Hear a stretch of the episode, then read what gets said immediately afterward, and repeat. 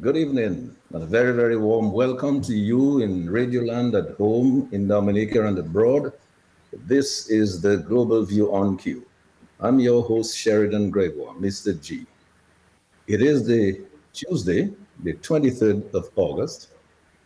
It is, in fact, the 34th Tuesday of 2022. And the time right now in the studio is at Q95. We're bang on time at 8, 8 p.m. And now, so we're live on Facebook and on YouTube, and we ask you to share the live, like our pages, get the latest breaking news and happenings as it happens only on Q95, the big station. My distinguished guest tonight, economist Dr. Thompson Fontaine, Dominica Freedom Party leader Bernard Ito, financial consultant Ronald Lander, retired banker Julius Corbett. They absolutely need no introduction as each of them is a household name in their own rights. So we are in fact continuing tonight to move towards reviving the spirit of graciousness, of love and peace, prosperity and unity among our Kalinago and Afro-Caribbean people. Our topic tonight, Dominica's economy, the way it was, the way it is now, what it can become with good governance and sound management of its natural and human resources, with work, wages, and wealth for every Dominican at the core of long-term planning and prioritized in national budgets every year. Now here are a few talking points in which I hope my illustrious guests will immerse themselves fully tonight. So here's the first one. How did Dominica manage its economy and its resources in the past? Were farmers better off under previous regimes? Did Dominican entrepreneurs and manufacturers do better under past governments? Was Dominican society more unified, more organized, more law abiding in past years? Did we see less crime and more law enforcement, more law and order?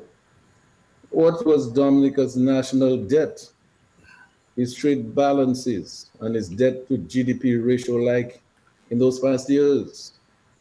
What kind of report card can be given to the current administration's management of the economic and social situation in Dominica after 23 years of DLP governance.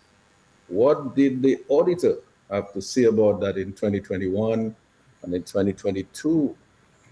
Has Dominica made the best use of its natural and human resources at home and abroad over the past 23 years? Or has Dominica's economy and society progressed over the past 23 years under the DLP government. I'm really stretching on 23 because that looks like a long spell for any government to be in there. How important is long-term planning and proper annual budgeting? So now looking forward, what is the best way forward for Dominica's economy and society in the current circumstances, given what we know and where we are? What are the major pillars or sectors in which we can build Dominica,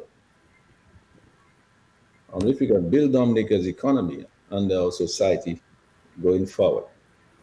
Is the environment sufficiently enabling or conducive to attracting local and foreign direct investments to achieve major foreign earnings from export-led industries? Cuba is now easing up its restrictions to attract investments in select areas of the wholesale and retail distributive trades in order to tackle shortages of goods after 60 years of, resist, of, resist, of restrictions.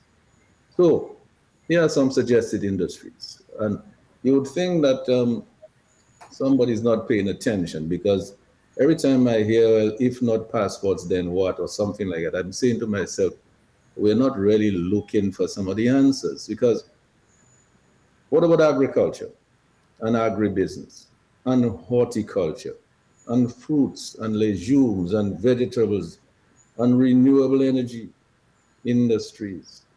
Water and natural beverages industries, inland fisheries and wildlife cultivation, for culinary industries like crab backs, information technology, knowledge industries, art, entertainment and cultural industries, manufacturing, natural teas, spices, herbs, medicines, of course, medicinal cannabis, tourism, sports and recreation, peaceology and well-being industries, marine-based industries, deep sea fishing, Morne Trois Pitons National Park, UNESCO World Heritage Site. What are we doing it? What are we doing with it? Are we making sure we preserve and promote it? Because so many countries are getting fabulously wealthy from just using the national parks. People are going in droves and visiting the parks and having a great time with the entire family. And what about this elusive international airport and the whole issue of deteriorating law and order? Now, there's a big question and I hope my guests will, will, will look at this with you. What should Dominicans at home and abroad do to ensure good governance, proper long-term planning, and annual national budgeting that is focused on true resilience, true resilience, meaningful sustainability, not lip service, foreign earnings and export-led growth that will result in work, wages, and wealth for every Dominican. So tonight, economist Dr. Thompson Fontaine, Dominican Freedom Party leader Bernard Ito, financial consultant Ronald Lander, and retired banker Julius Corbett will help us unravel some of the answers to these major issues and hopefully find solutions for the way forward for Dominica. We will discuss, as we always do, the good, the bad, the ugly, and the dangerous, but with no anger, with no malice, no personal attacks, no vilification, no divisiveness, just simply looking to bring back stability, caring society, and progressive governance, recognizing the imperative for the true resilience and sustainability of our Kalinago and Afro-Caribbean brothers and sisters. You see, we have to put people at the center of our development programs. People must come first. So call in tonight and tell us what you think of Dominica's economy, the way it was, the way it is now, and what it can become again. And beyond that, well beyond that, with good governance and, and proper management of our natural and human resources. With work, as I keep saying, work, wages, and wealth for every Dominican at the core of proper long-term planning and prioritize in our annual budgets Prioritize in our annual budgets. It's part of the long-term program. So stay with us in this space for another great debate tonight. Get the answers to your questions. Be part of the solution. Whether you, wherever you are in Dominica, in the region, and globally, join this conversation on the Global View on Q and have your say as you do every Tuesday with me, Mr. G, only on Q95, the big station. Don't forget about wearing any hats. I mean, we're all Dominicans. We all love our country. We're not interested in political factions. We're simply looking to do what is best for our country. Whether you're an athlete or whether you are a religious person, we just want to be Dominicans and see what is good our country. So call us and let's have a great time discussing the future of our country. So as usual, a huge shout out, hugs, much love and appreciation.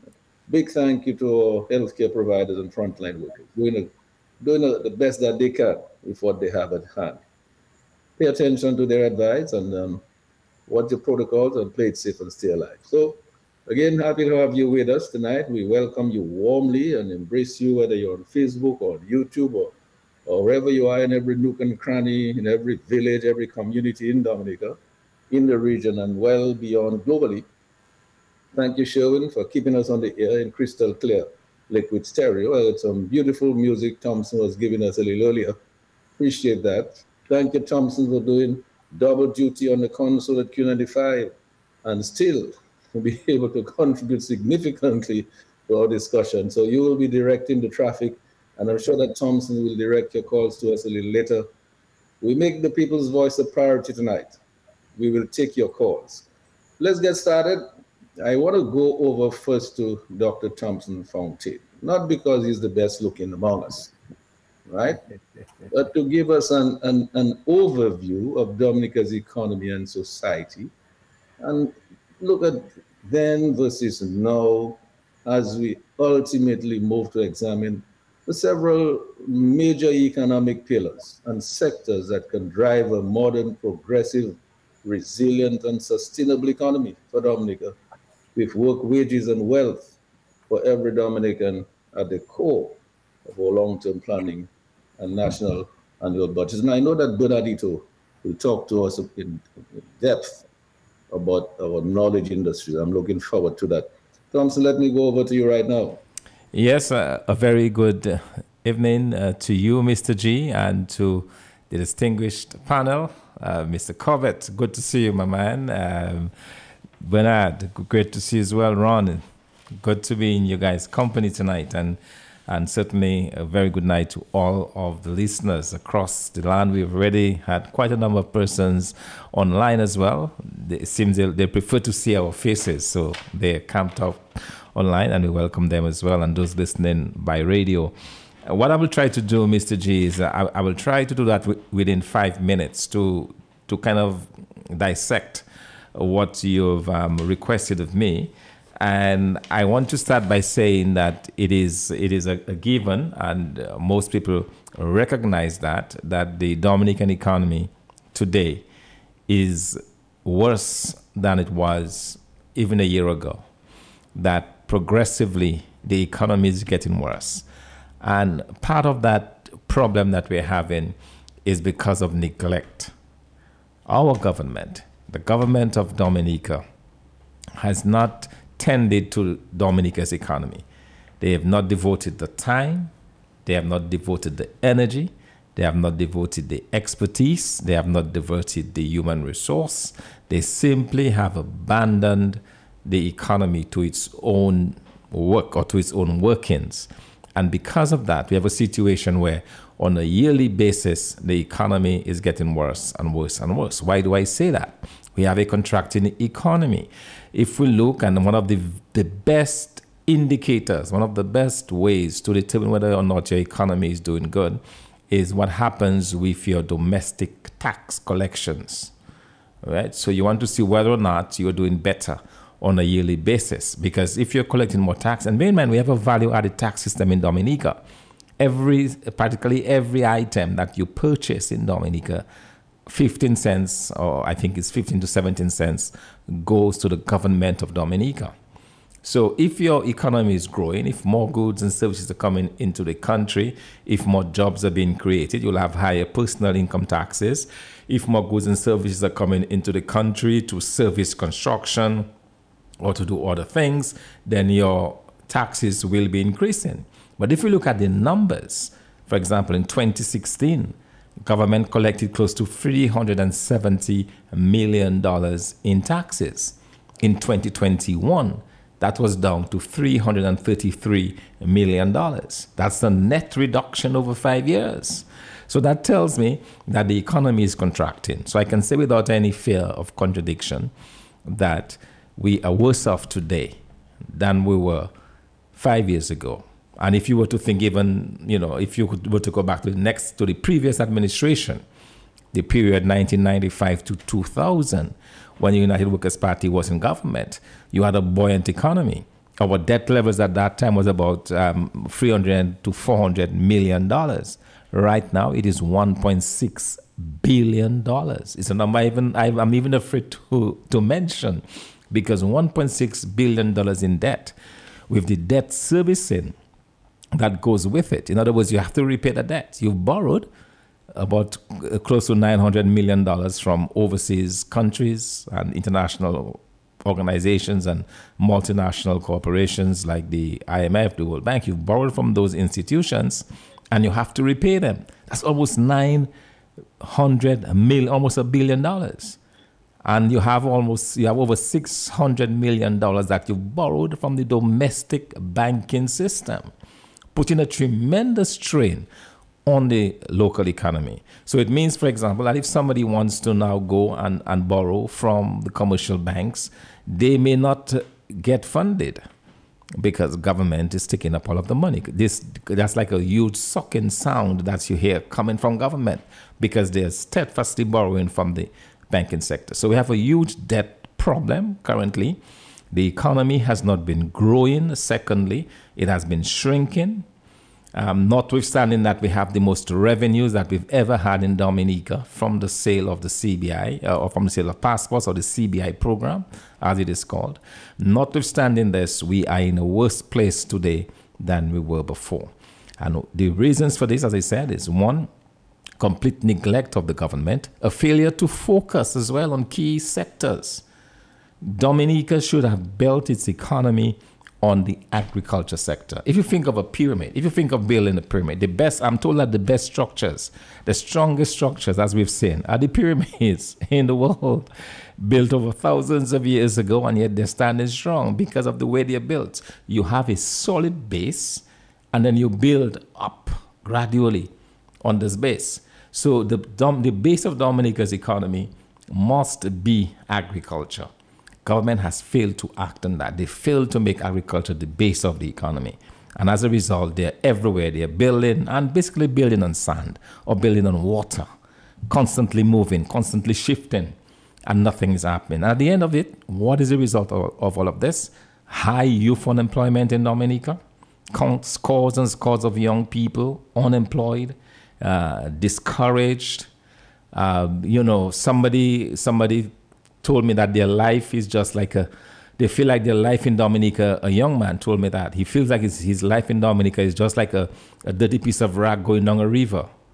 He feels worthless because he cannot find a job, he cannot find opportunity in Dominica. He feels personally worthless to society because he has not been able to get anything in terms of work and to contribute meaningfully. And that's the level of frustration we have in Dominica. That is the result. So, you know, Mr. D, there is a very real price that we are paying because of the inattention of this government and because of the failure of this government. So, having said all this, as I promised to do within five minutes, I'm going to just outline.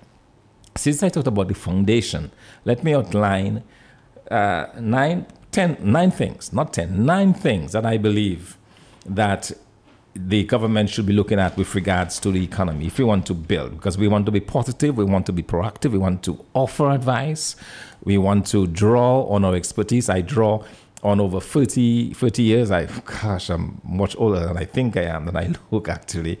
Uh, but drawing on my over 30 years of experience in these areas in these things looking at at the way economies work and, and, and thinking of it. I mean, in, in 1980, in 1988, I was doing the growth for Dominica. I was the one doing the calculations on the growth for Dominica at the heyday of the growth in Dominica when we had a lot of growth in the banana sector and the, the agriculture sector. So I've been doing that for a very long time. So let me then focus on nine areas and then I will I'll keep quiet on nine areas where I believe the government of Dominica can focus on agriculture.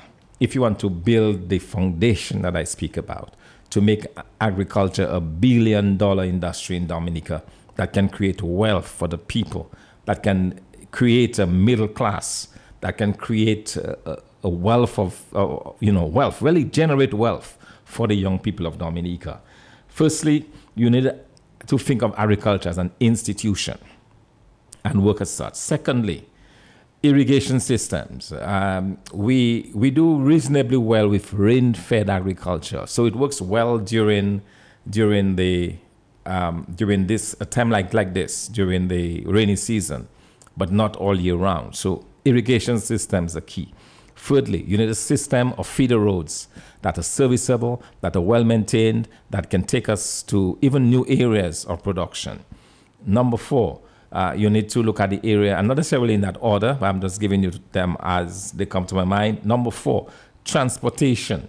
You need to settle the, the issue of transportation, which means you have to have sufficient capacity to move the, the not only the raw produce or the fresh produce, but the manufactured the produce that has been made into into other things. You need to be able to move that and to get the markets for those. Then you need financing, capital financing. People need to have access to finance so that they, they're able to get their inputs, they're able to, without too much strain. Um, the whole question of, of insurance as well, all of that has to be considered. Then you need a, a, a proper system of pest and disease control critically. You need a, a, system of pest and disease control so that you can be proactive. So that when pests and disease attack the agricultural produce, you can smother it, you can deal with it, you can get rid of it. Then the technical support for our farmers is also important. Technical support. Then uh, the whole question of production and marketing, you know, how you market your product, how you produce, the, the processes that you have to go through. And finally, you need research. So these are the 10 areas that if you're going to build uh, an economy, if you're going to build uh, an institution, if you're going to build agriculture as the base of the country that can create good jobs, that can create, uh, that can really set people on a path to wealth creation, if you're going to do that, these are some of the things that you have to look at. Extremely, extremely good. Uh, you know, good layout of this thing to get the conversation started. And remember, Thompson, you're only talking agriculture. Mm-hmm. I mean, this is just one particular sector. Absolutely. What you're calling the foundation, right? It is the uh, major pillar on which to build.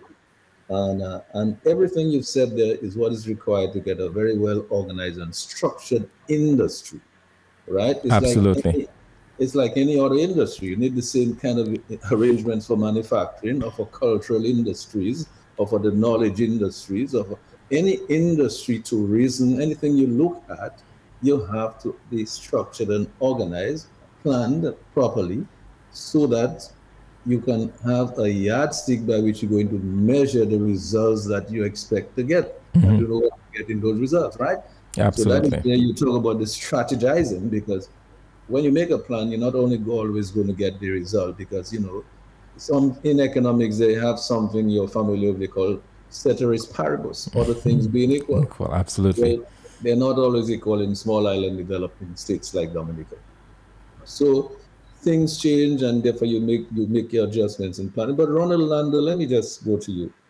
Because I'm wondering why is it that we moved away from agriculture at one time I heard in Dominica that agriculture is a has-been industry. I used to hear that. I'm, I always wondered why, when in fact we did so well in agriculture in the past. I mean, we all remember the heydays when Geest was taking the bananas, and then when Udall came into the office, we look at all the other non-banana crops. I mean, we, we all remember what is happening with farmers way back on the Eugenia Charles. I mean, the farmers were buying their transport cash, building, all the farmers build their homes. They never depended on anyone to, to give them home. They build their homes on their piece of land and they paid for it. And the banks respected them. Thompson talked about the middle class. We had a middle class then. Edward LeBlanc recognized the farmers would be the middle class. They were going to get wealthy, and they did, many of them. Ronald, I want to just go to you to see if you can maybe put your finger on why we decided to ignore agriculture and why we made all the mistakes that we made so that our numbers don't look good. So much so that we find our auditors these days are telling us all kind of things when they give us their reports. I'll go over to you, Ronald. Okay, Th thank you very much. Thank you very much, um, um, Sheridan, for having me on again tonight. Uh, it's a pleasure to be on and sharing my knowledge. I've got a lot of knowledge, a lot of experience. I've been around for a while and I enjoy sharing my knowledge and my experience with everybody. We, we can go all the way back to the to the lime operation when we are in citrus, and um, we started in Newtown Citrus Factory, and uh, Newtown Citrus Factory was very productive. As a young boy going to school in Newtown, so I got to jump over barrels to go to school. Because from the Newtown factory opposite Suki, you used to have barrels alongside the road all the way down to the Deepwater Harbor, not the Deepwater Harbor, the port area there. You know, then we moved to bananas, and then we had a challenge with bananas in 2004 with the Black Sigatoka, and we moved up to bananas. However, St. Lucia was able to deal with the Black Sigatoka in 2004. And St. Lucia is now back into bananas, exporting bananas to the UK once again. They've been in the regional market and they've been back again exporting bananas to the UK.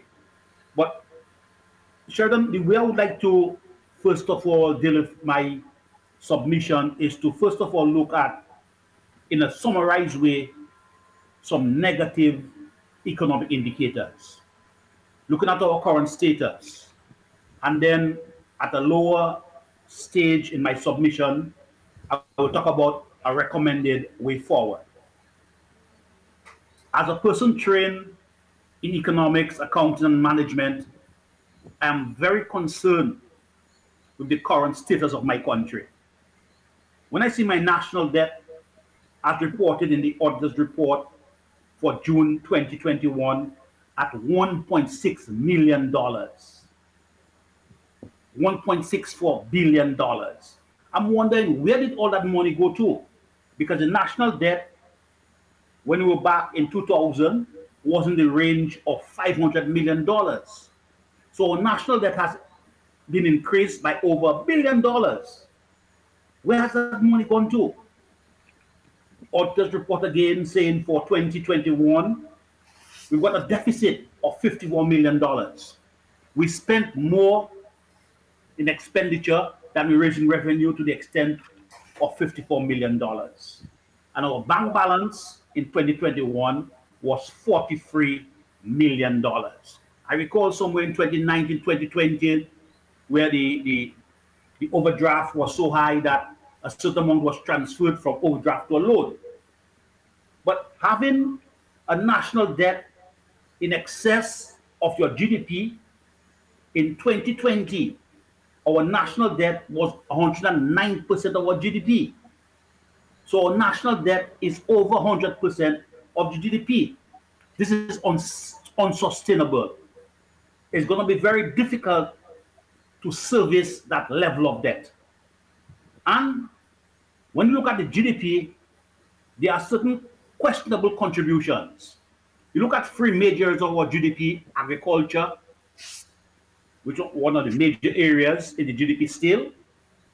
And when we look at it, we see our Haitian friends are making a substantial contribution to agriculture in Dominica. And whatever money our Haitian friends make in agriculture, the marginal propensity to consume in Dominica is very low. Haitian earns a dollar, 80 to 90 cents goes to Haiti.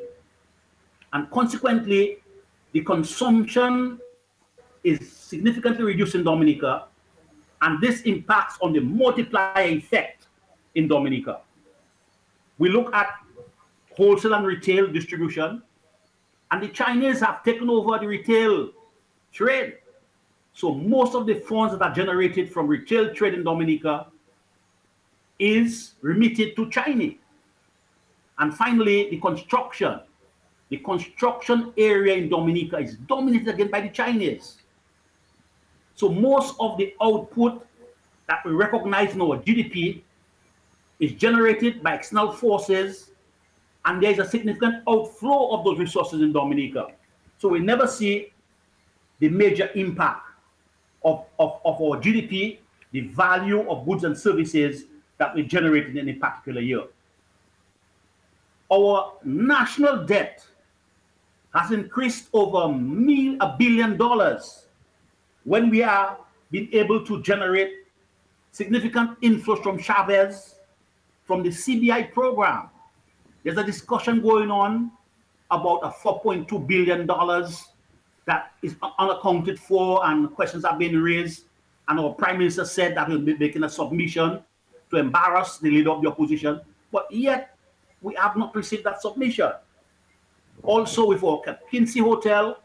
Before the hotel was open, the two operators, after they got their, their commission, their significant commissions on selling the passports, they were able to make 60 million US dollars. Can you imagine what 60 million US dollars can do for the area of Portsmouth? So this is the first area of negative e economic indicators I would like to speak about briefly. The other area is our agricultural export. What is our major agricultural export now in Dominica? We do not have a major agricultural export. Yes, we do export some minimal items, and we see from time to time our Woodbridge Bay is, is unemployed. Maybe there's a 20% occupancy. And my understanding is what we export is a lot of empty containers and scrap metal. I see the car cardboard from time to time. The cardboard is, is, is very frequently observable at the Woodbridge Bay, bringing in boats into Dominica, bringing cars into Dominica, which is very unfortunate. We see we have a stage now where we're importing water into Dominica. This is a very significant area we need to pay attention to. We're beers and soft drinks. There was a stage when we had two soft drinks factories in Dominica. And now we are importing soft drinks in Dominica. I have been hearing some of my friends when I move around asking for cigarettes. Jas Garraway used to produce cigarettes in Dominica. Now there's a shortage of cigarettes in Dominica. I am not supportive of cigarette smoking. However, there was a thriving business being done by Jas Garraway. Today, there is a, a shortage of cigarettes all over in Dominica. The other major area I want to talk about in terms of uh, negative economic indicators is tourism. After 22 years, our access is still very poor. Our access for cruise ships, you can see from the bayfront, what we have done in the bayfront. We put in a few little buildings on the bayfront, but the access for cruise ship is still very poor. the access for aircrafts, we don't have a modern airport. We are the only independent island in the OECS without a modern airport. So this is another major limiting factor. We look at yachts. We don't have a marina in Dominica. Why don't we have a marina by now in Portsmouth to accommodate all the yachts that come into Dominica? And this is a very important area that we need to pay attention to if we need to develop our tourism industry. We look at health tourism. For some strange reason, Ross has disappeared. This is something that has to be investigated. How could Ross, we worked with Ross since 1978 to build up Ross University, and Ross became an institution in Portsmouth, and they disappeared. That was a very important health tourism product. And consequently, Portsmouth is, is suffering significantly because of that area. Our construction area, our constru I spoke about that earlier, but I need to re-emphasize that. 80 to 90% of the construction that has been done in Dominica, be it health facilities, be it housing facilities, is done by foreigners, mainly Chinese. And these monies are not being spent in Dominica. And consequently, we do not see the multiply effect in Dominica because of all the construction that's taking place. If all this construction that was taking place right now in Dominica was won by, by, by Dominicans, you will see a transformation in the economy. We look at manufacturing, and what we see in manufacturing is quite a number of the entities, entities like Bello, entities like Benjosimos, DCP is back on the rise again, and I trust that they can be given more assistance. Essential oils, those agro-processing entities have either diminish or disappear. Again, this is a negative economic indicator. Our banks, and Mr. Corbett will talk about that in, in more detail. Look what's happening in the banking sector. The major banks are disappearing. Royal has disappeared. Barclays has changed to First Caribbean and attempted to disappear. Luckily, Scotia has become republic. And there's a lot of pressure on National Bank to continue operating the banking system in Dominica. Luckily, very luckily, there was some consolidation in the in the credit union movement, and consequently, quite a number of our credit unions are still functional. The final negative economic indicator I'd like to speak about, it pertains to the retail trade. It hurts me When I walk around Roseau, Roseau already looks so depressed with the roads and the gutters and the intersection that you see Dominicans. You see Dominicans on the roadside attempting to make a living. And in those institutions, those buildings, the Chinese and the Haitians have taken over. This is a very critical area we need to look at. Those negative economic indicators, if they are not addressed, and I'll be talking later on how we should address them, if they're not addressed effectively, there'll be an adverse impact on our economy. And, and thank you for that um, introduction there, um, um, Ronald. Appreciate that. Now, yes, you, you, you, call Mr. Corbett, if I, I will go to him. The, the fact of the matter is all of those negative indicators. Julius, one minute, one minute, please. One minute, please, Sheridan. Yeah. Thompson, can you um get some amplification there for me, please? Because I can barely hear Sheridan when he's speaking. I, I I think it's maybe your you might need to turn up the volume on your device. My, my volume is all the way up. Oh, I'm not sure. Is everybody it's else better now? It's a little better now. A little better? Yeah. Yes. I mean, I was saying to, to Julius, all these negative indicators, what does that say to us? I mean, do we have an economy? What is our economy now? Do we really have a, an economy that's sustainable? the national debt is not sustainable or trade balance is not sustainable. I mean, we have deficits, we are racking up overdraft, we, we building all kind of, taking all kinds of loans and our middle class is shrinking because obviously the foreigners are getting all the big projects and our people are not even getting an opportunity to learn to do the things they're doing uh, so that we could take over in a, a certain period of time. It seems to me that we're not really building any structures. We're not building any pillars. As clearly from what Thompson is saying, our agriculture sector is disorganized. Our manufacturing sector is disorganized. Our cultural industry sector is disorganized. Really, I do not see a sector in Dominica now that is well organized and structured that we can say we can rely on as a, a, a, main, a major pillar of our economy going forward. I don't see one now. But it seems to me that when we come to that, we're going to have to make some strong recommendations about what we should do about that. I know that Bernard will talk about what we should do about structuring our knowledge industries. Uh, Julius can probably talk a little bit about our finance sector because we need to do that. At one time, we had an offshore banking sector. I remember when Julius Timothy was finance minister, the, the, the, the government headquarters now, that building was built for the, for the financial sector. That was supposed to have been private sector occupied, but now the, the government offices are in there. That was not the original intent for that building.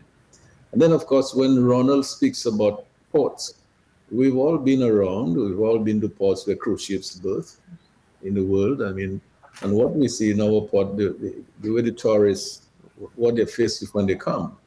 I mean, they got off the boat. It's, it's not very pleasant, and we're not very competitive when it comes to, you know, aesthetics and and facilities and service and conveniences for our visitors. And that is a fact. And then, of course, Ronald mentioned about the question of Roseau being a little depressed. I remember depressing, yes, because I remember one of the main agents for the cruise industry, in fact, at one time had a complaint that there was so much rubbish around the town and the cruise ships uh, that threatened to stop coming, or maybe they had stopped coming, one or two of them stopped coming for a while. So we, we, we have these drains that are open, and you know, sometimes you see well, kind of you see rats sometimes running around in some of those drains. I don't think we really need to have that because that will that will frighten the tourists away. And then, really and truly, in this day and age, should we have a tourist ship coming in and tourists have to pass through containers to get out onto the streets? to me, there is something fundamentally wrong with that. But I've, we've been talking about uh, cruise village for some time. We have not seen that materialize. We've been talking about a marina for some time. We have not seen that materialize. We've been talking about an international airport for some time. We have not seen that materialize. But yet, what is happening, Julius, is that we made some arrangements with American Airlines, and they have this direct flight now from Miami to Dominica. But at least once a week, I believe one flight has turned back, either for the weather because they can't land, visibility, whatever it is, and the airline will not take the chance. When that happens and you have maybe 20, 30 people going back, if they have a four day stay in Dominica, they're not going to come back there because two days of, the, of their trip is gone. So, in fact, the whole question of the airport, it seems to me you have to stop vacillating, you know, and just do something about it. So, I will leave you, um, I will leave you, um, Julius, to start up your conversation if you'd like on the financial sector because it seems to me all these sectors they have some difficulties. Thank you very much, um, Sheridan. Greetings, uh, Bernard, uh, Ron, and my buddy Thompson. Greetings. Hello, Dominicans. Um, we've been talking a lot of things tonight, and a lot of what we've said before is, is well known.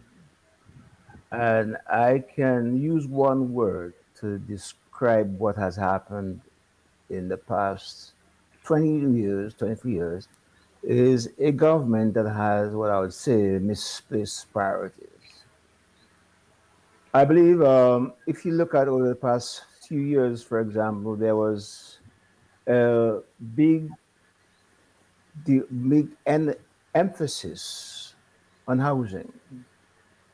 Um, I read in the Prime Minister's budget, he says, while we are not responsible for taking care of home, housing, but it has a responsibility as part of our social responsibility.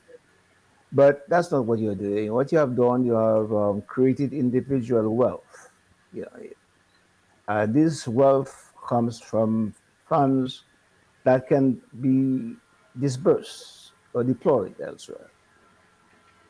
With respect to the banking system, uh, attention, I want to draw your attention to something you said earlier about the tax base. Um, do you understand that there's the first thirty thousand dollars income here derived is taxable, is tax free? Now, how many Dominicans are making thirty thousand dollars a year right now? So when you reduce that tax base, it means that your tax revenues will obviously be very low. In addition to that, the corporate tax is what, 25%? And although their their corporations do owe government, but they're not paying. So you have a situation where you have a reduction in tax bases and you're not generating revenues. At the same time, there is demand on the government to produce. Ron, when you grow, well, debt, you, debt growth should be accompanied by something. You have an increase in liability, you want to see a growth in asset. It's not visible. So what you're saying is, is a continuous growth in debt, but you have nothing to show for it. The banks are in the entire OECS region right now, the banks are loaded with cash, but they're not on lending. So in 2017, I believe the OECS heads of government decided that they're going to form a, a, corporation called the Eastern Caribbean Partial Credit Corporation. And the objective behind this company formation was to enable minority small micro enterprises to get access to credit by securing those debt. But that's not happening. So you form a company to help the poor people, and then you're not using, you're not exercising your guarantee to help those small persons, the small businesses to grow. And Thompson, I'm sure in your travels you'll recognize that micro businesses is what's growing a lot of companies, a lot of countries, micro enterprise.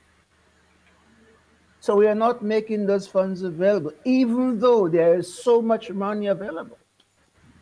There is no reason, none whatsoever, for us to have such a large national debt run at a time when we supposedly have $4.2 billion in offshore jurisdiction that is not being supervised by our parliament so this is what I'm talking about misplaced priorities. The government, obviously, Then I'm noticing something here. There, there, there's a system, the auditor came up, they, are using the, the cash basis of accounting run at a time when they should be at least using the, the, the modified accrual. At least you know it's, funds are available and measurable. So we're not even sure how truthful are these financial reports. Furthermore, I believe the audit report should not be addressed to the Prime Minister. This is supposed to be addressed to the citizens of Dominica. And the Prime Minister ought to tell the people how does he propose to rectify those errors that are being discovered under his watch. So there's a neglect of management, there's a misplace of priorities, and there's a situation where things are getting so bad that there is a growth in crime and violence in the country. Now, if you're running a business, Sheridan, and you're heading that corporation for 20 years and all you're seeing is negativism, then obviously something has to be wrong. It is about time that Dominicans recognize the inefficiencies of this government and to get rid of them. But guess what? No laws, no regulations are in place to ensure these things are being managed. So mismanagement continues to grow, and the people, the general population, continues to accept it as it's okay. I love my PM. A PM who's doing disastrous thing in their eyes, but they wouldn't recognize that by George, but consider this, consider this. Although we do not have a big tax base, the Prime Minister goes up to Parliament and he tries to argue the removal of duty on, on, on, on, on, on yachts, pleasure boats. Any, any country, you try to tax, we try to tax the rich so that the poor can benefit. But no, we want to get. So, so this is misplaced priority, Sheridan. And because of this misplaced priorities, Dominicans are living from hand to mouth. We have made Dominica a mendicant society. Now, let's let's be let's be fair. The government has done something good. I think the the the, the Yes We Care program is a good. I think the NEP is good, but these things the, the NEP is, is short-lived. Consider this: over 20 years, we've been trying to develop thermal energy to reduce the cost of energy. What has happened to it, uh, Sheridan? How many years we have been now talking about international airport to, re- to, to improve the, the, the, the, the transportation system? So you have a weak transportation system, you have a tax system that is crazy, and then you have a government that continues to spend money as if they print their own money increasing the national debt from 500 million five, in, in, in, in, in, in, in 20 years ago to 1.6 billion. What do you have to show for it? So by and large, the government has mismanaged the country, has mismanaged the resources, and it creates a level now that they, they have the country have to say, wait a while, let's take a step back if you put a management system in place and they, they're in poor, you've got to get you got to get rid of them because this country is not going anywhere right now, from what I can see. You have created a, a few uh, homes for individuals.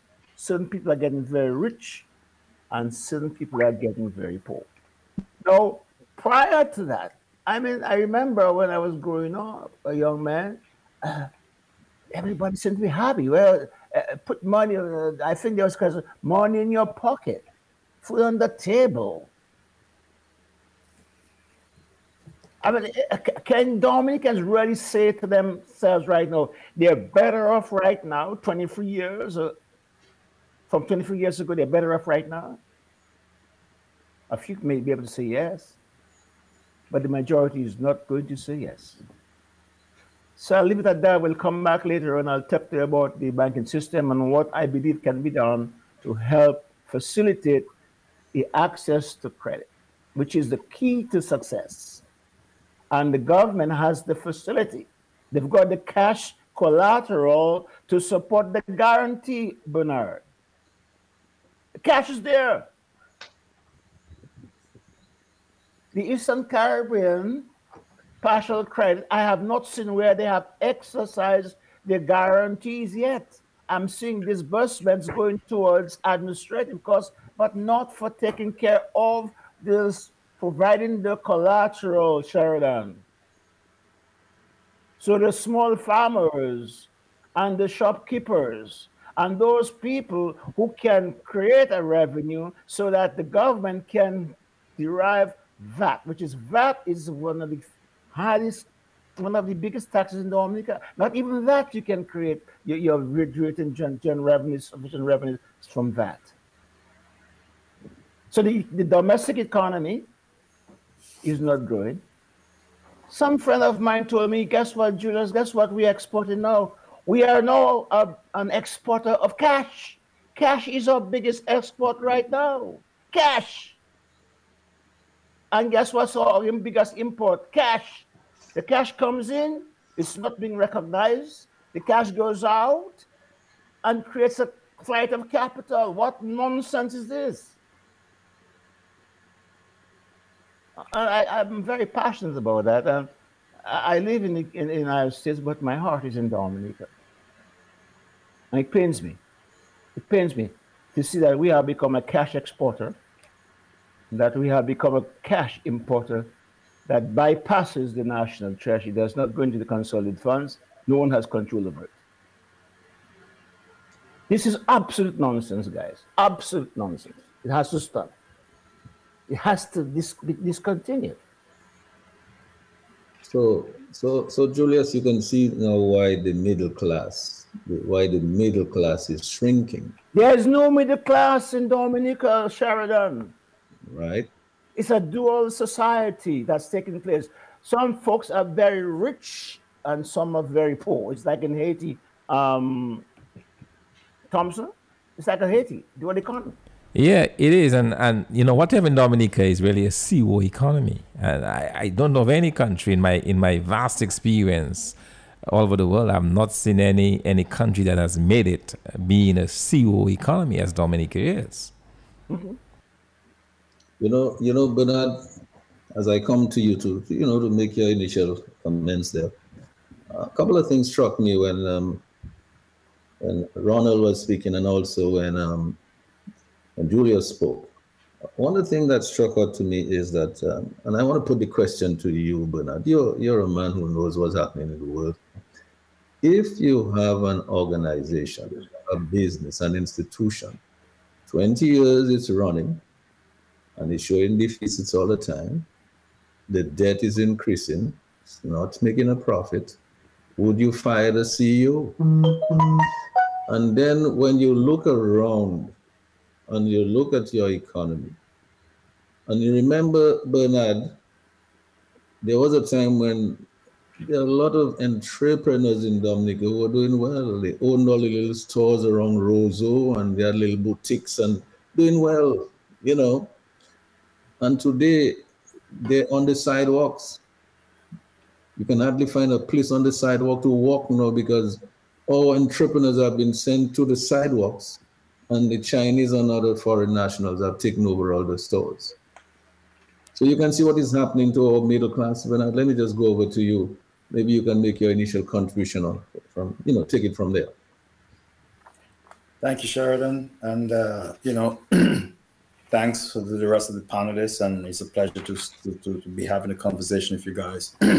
Clearly, we have some well qualified people with a wealth of knowledge and uh, that's the sort of that's the sort of contributions we need to build a island as a collective, right? As as a collective team. So it's, it's, it's, a pleasure to be here with the team tonight and to be talking to the rest of, of course, my fellow citizens, my our Dominicans. We all we you know, at the end of the day, we are all very concerned. I think, regardless of political stripe, to have better lives, live a better standard of living. But to your initial question, Mr. G, um, certainly, I mean, any management team that would in the corporate world that would have delivered these results over the past 20 years well they would not have been here 20 years right there's no corporate team in any in any economy or in any any well you know dynamic capitalist society where this sort of, sort of stuff would be tolerated. There would be no management team having delivered these dismal results who would have been who would have been um, kept. They would have been long time replaced. Maybe a corporate takeover would have happened. Um, the, the, the market would have sorted out the situation.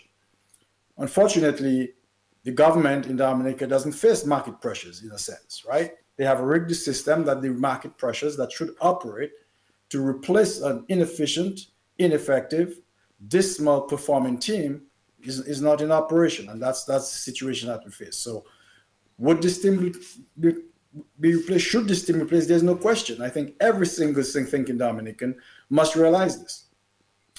Unfortunately, you would think that is the case, but it is actually not because what has happened is many young Dominicans in particular have grown accustomed to really this is the norm, this is all they know. They don't they don't really have a yardstick with which to compare the performance of this government um, against any other. After 20 something plus years, almost everyone under 35, almost 40 years now, consciously and, and intellectually and emotionally, this is really the only yardstick they have. And so they believe the model of this model of the world is what it should be and a few things being handed out, a few um, a few few things being built. To them, that is progress. That's delivery. They really have no yardstick against which to measure what an economy should deliver. It really isn't what this government has delivered, the few things, but it's what it should have delivered in 20 plus years. Where should we have been? Uh, that's the true yardstick. And unfortunately, uh, many Dominicans simply do not have the worldview, the world experience the, the, the experience living outside of Dominica or even experiencing a different uh, regime, if you will, that could uh, show them, give them perspective. And so we have a real psychological problem, as it were. We have, we have Dominicans stuck, many of our young people stuck in a paradigm um, of, of what the emperor has constructed. They, they cannot see that the emperor has no clothes, you see, because they have not really uh, experienced anything except the the the the the the the, the, the um the charade that the emperor has has, has has constructed, the facade that he has constructed, and so that is the difficulty that we face. Um, but you will realize as soon as some of those folks maybe leave the island or have uh, some distance away from the situation, uh, the perspectives change radically. I would wager that 80 to 90% of the people who live outside of Dominica look at this government as a dismal failure. Look at this government and, and, and believes and, and says to themselves, how can this be happening? And how is it continuing to happen year after year for 20 something years? But it's a matter of perspective, it's a matter of psychological distance, it's a matter of not being duped with the rhetoric, it's a matter of not being duped with the CU, it's a matter of knowing and expecting different, holding the government to a more professional standard, holding, holding the government to a more accountable standard, a more, a more, more, more transparent standard. And those things are simply something that citizens have to have within themselves in order to hold the government accountable. But that is part of the problem, the conditioning that so many Dominicans have faced over the many years that it becomes difficult to see through the fog. The fundamental problem with Dominica's economy, pivoting back to that, is you know, what what what is an economy and what what is wealth? Is the fundamental, you know, the question we have to always ask ourselves.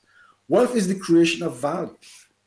It is the creation of value from human imagination, from human exertion, from human uh, innovation, to, to create out of thin air, as it were, um, value. To, to take things that exist in nature or to things that are lying around and to use human imagination to combine those in ways that create valuable products and services that other humans find valuable. When you create value for other human beings, that is what the fundamental aspect of what wealth is something that another human makes another human's life better. And the more things you can create that make other humans' lives better, the wealthier you are, the wealthier the nation becomes, the wealthier your region, the wealthier the world becomes. It's about creating value for the combination, using ideas, concepts, innovation, and combining things and uh, creating resources. Nothing is a resource until a human being finds a use for it. Oil was a nuisance until human beings created an internal combustion engine that could use it. And so it's transformation of nature, the forces of nature, into useful things that humans can use. That is what wealth is. And that's how you create wealth in an economy. And so we have to ask ourselves in Dominica, where is that process happening? Where is the value creation happening? And that is the problem we have on Ireland. There is none, or very little. Not in the agricultural sector. We're not using the natural resources of the sunlight and oxygen and the fertile soils to transform them into valuable uh, foodstuffs that human beings can value. We're not utilizing that. Not in the manufacturing, there's no innovation, no creativity in combining those raw materials into more complex products and move up the value chain so that we can export those and create value to the rest of the world. Not in uh, the service sector, we do the same things. We do not create new service sectors. As you have heard me said many times, Mr. G, we are not moved into the knowledge economy. We have not looked into cybersecurity, cloud computing, analytics, um, all the aspects that uh, virtual reality and all the things that are now driving the world, social media, and all of those things, we have not moved into even conceptualizing that these are service areas that we can provide in Dominica in the digital age. Um, we have missed that boat. And so we are not using any innovation, any creativity. We're doing the same old things. In fact, we're not doing the same old things. We are not doing many of the old things that were valuable. Um, but we're not doing anything new to replace it, and uh, we're going back.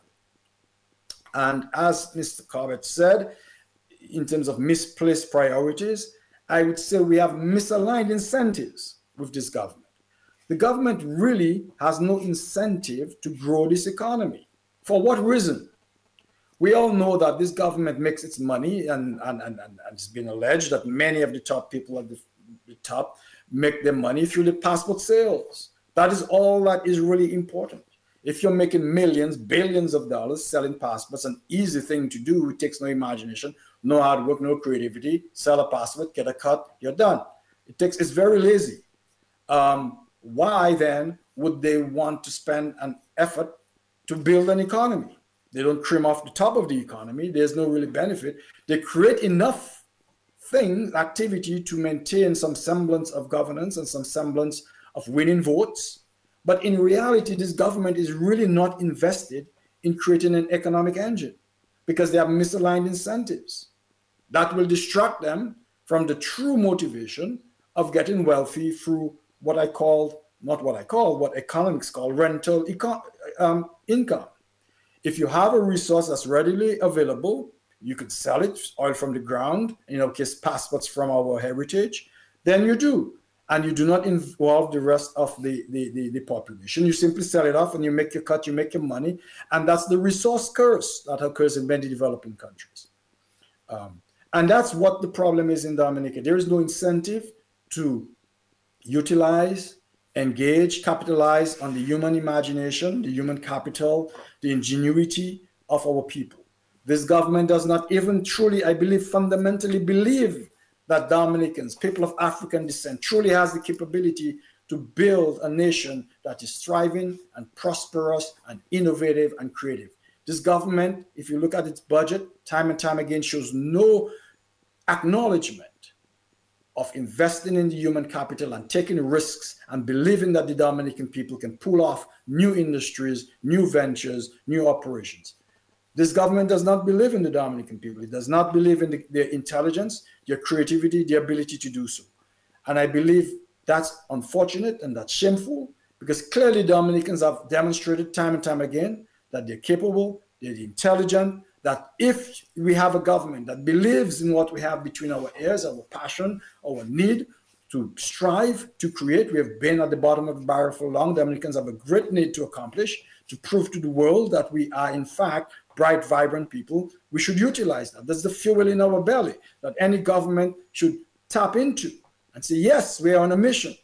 We will overtake those who have been ahead of us, and we will be and establish ourselves not only in the Caribbean, but as a vibrant black nation worldwide and harness that energy and that passion and that mission. But this government does not is not interested in doing that, nor do they have the capability of motivating and reaching into a soul because they are not into it for the heart of the thing to be statesmen and to build us and to lead us and to take us on a mission.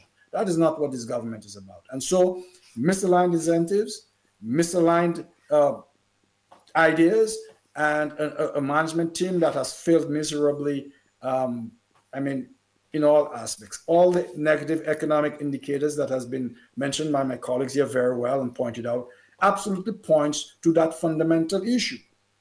We do not have an economic engine, nor do we have a government who is capable of building one, interested in building one, or even if they tried to be, uh, could build one, because their political nature would exclude the best minds, would recruit those with whom they can, uh, you know, do shenanigans, and corrupt the system of execution. Because in order to create value, you need to have proper execution. You need to have the right people on the right bus and the right seats on the bus and the best people for those seats. But that cannot happen in a system when your interest is maintaining political power, is to man- getting your right people, your crew, to maintain that power. That will create a disincentive for the execution of the ideas that it takes to create um, a vibrant economy. And, and that, that's the situation that we face here. That is the situation that we face. And we'll get a lot more into some solutions and some ideas on how we move forward. I mean, that's a great situation analysis. I mean, we're at that point now where we're going to start now, Thompson, going into the question of solutions, the way forward. So we see where we are. We, we don't think we want to be where we are. I mean, we have no, we, there's no economy. I mean, our human resources is, is, is, you know, the people are either on the side in mendicancy or they, they get out as soon as they can, they're brain drained. Many bright people just, they just leave because there's absolutely nothing there for them. But Thompson, before we, we, we move on into that, I wanted you to, let's let's interact a little bit with our audience where you can give them the numbers and see if somebody, you know, one or two people want to, to call in and make a little contribution before we start really going into some solutions and some suggestions for the way forward. All right, thank you. Thank you very much, Mr. G. Uh, this is the Global View and Q, and the numbers to call to get us there 449 3095 3096, 449 3097. On the DG line, 616 4257. If you're calling from overseas, 1305 432 9624, or you can also reach us at 347 349 7431. We would love to hear from you. These are the numbers you call. Now is your chance to interact with the panel and to let us hear from you as well in terms of what your views are um, on the state of the economy. All right, we already have our first caller this evening. Good, good, good night to you. Good night to you and good evening to you, gentlemen. I think good program. Um, listening. I think everybody um, hit the nail on the head. We've always said the passport um, business, once it's done properly, above board, due diligence is carried out. It should be like um, icing on the cake, but we should not depend on that as the mainstay of our economy. We have to have strategy, what we call homegrown economic development in terms of agriculture, services, tourism, and so forth. But this government basically, um, and I think it will refer to them as being lazy. And they're lazy. I mean, after, I mean, they're into their fifth term. These guys have been very lucky in a country where people are struggling to be enjoying power like this and still not getting it, you know. Because as far as they're concerned, they're about the, their, their, own personal business and not that of the people. And therefore, they do not care whether the country sink or float, but they are doing their business. Because to me, after four into your fifth term, and the country's rate is economically, I mean, young people are going to school, going to college, coming out of there, no jobs, and so forth, struggle, and so forth. When you advertise for one job, anyway, the tons of applications you get, and then there is what they call the pull string, persons who pull string for their people to get through because it is scarce. And these guys are not getting it.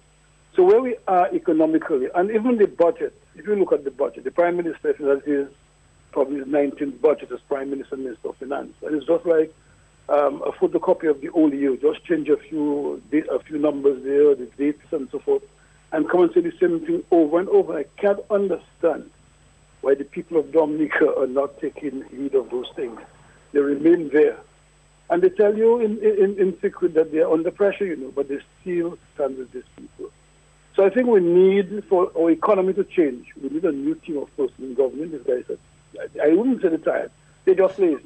They're not even tired. They're just lazy and incompetent.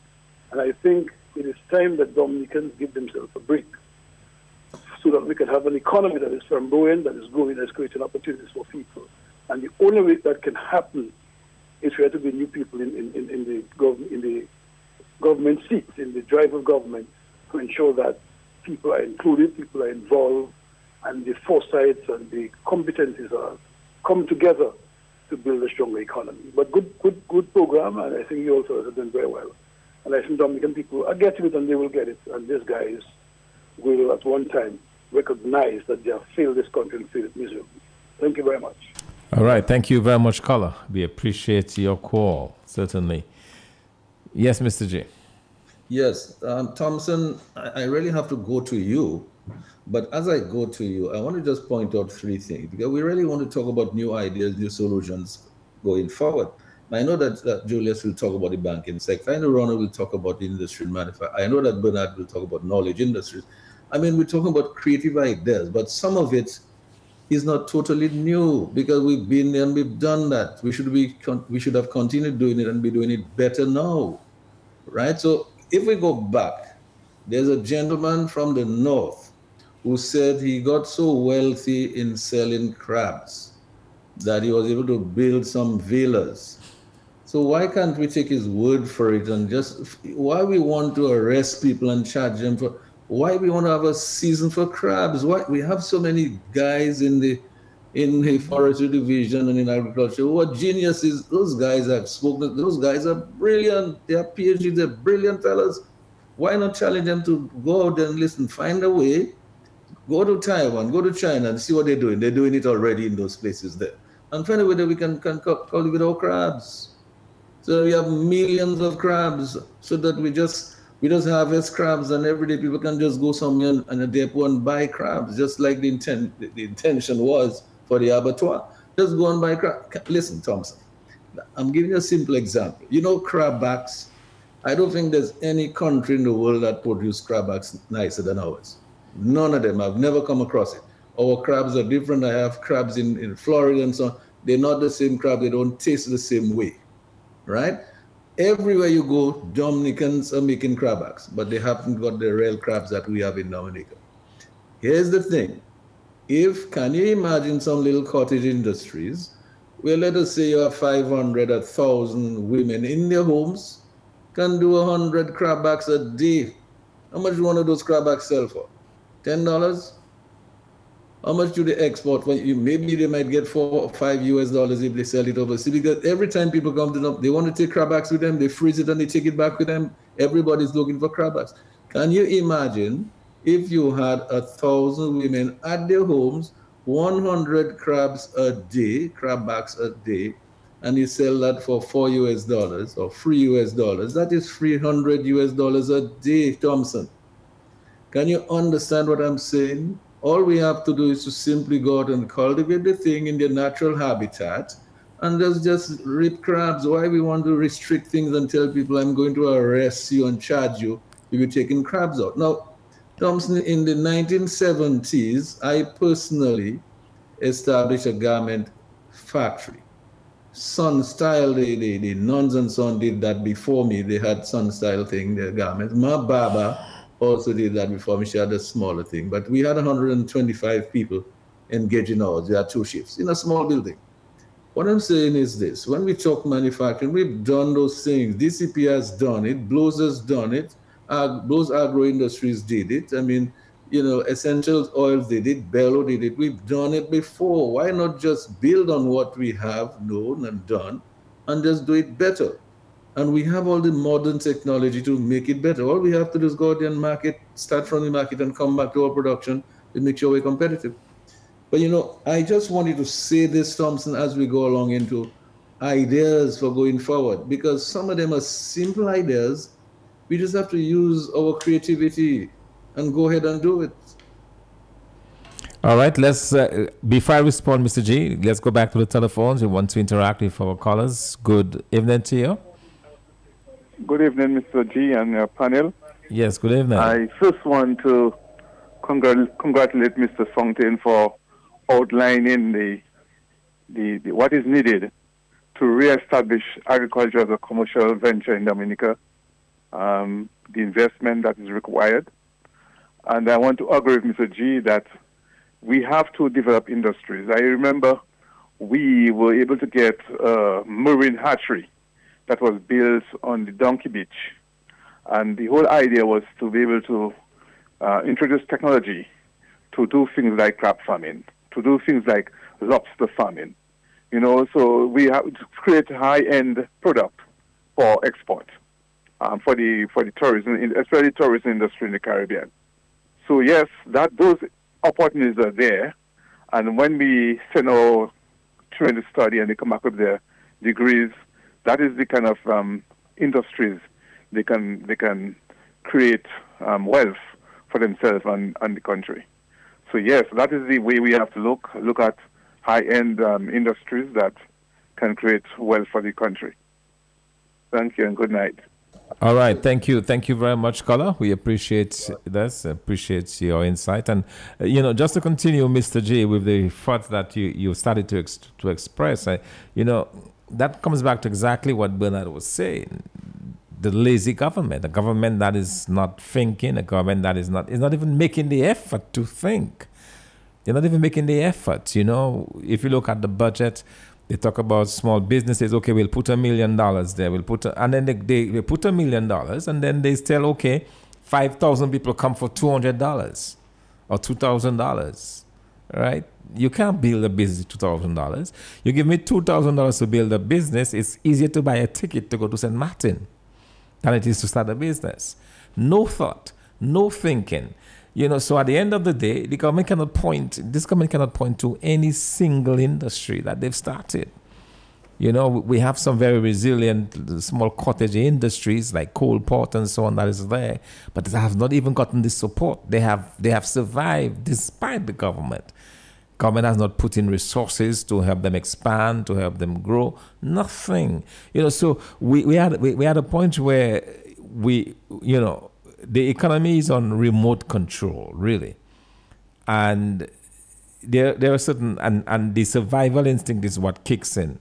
And the point that um, uh, Julius made earlier about our biggest Im- import, yeah, it's true, it's cash. Because, you know, if you take a walk any any day between 8 and 4.30 in Roseau, you will see the longest line in Dominica. It's no longer at the banks. The longest line is outside of the of the um, uh, you know uh, what we call this MoneyGram and, and Western Union.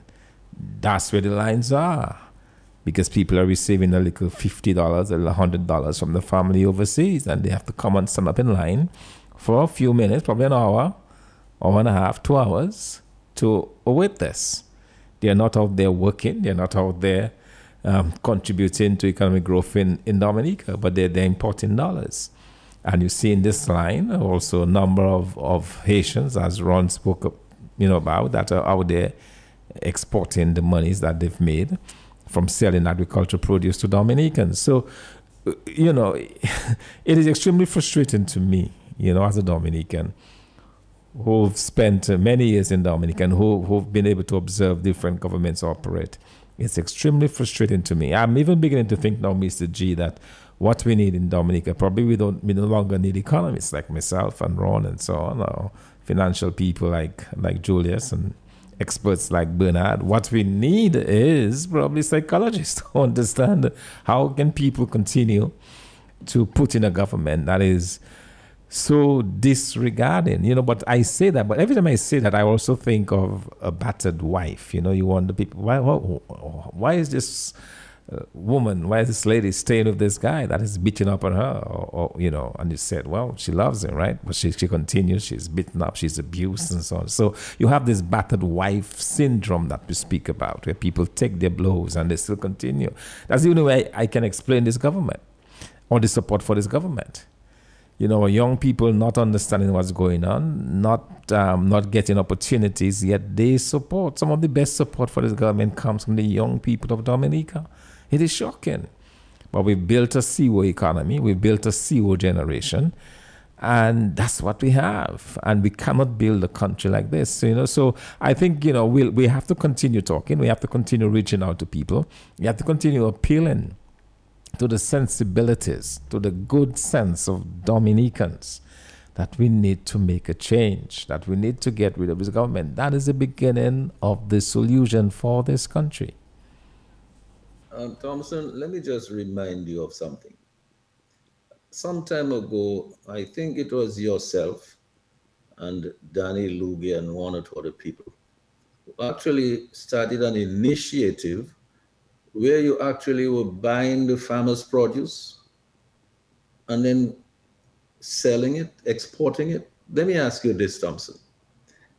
Instead of giving $160 million to a couple of people who are selling passports, instead of giving that to them as commission, if somebody were to use their head and say, listen, you know something?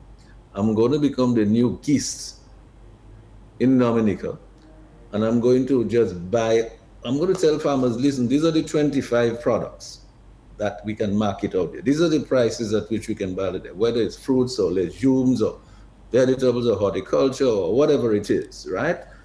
And every day, there's a depot right there.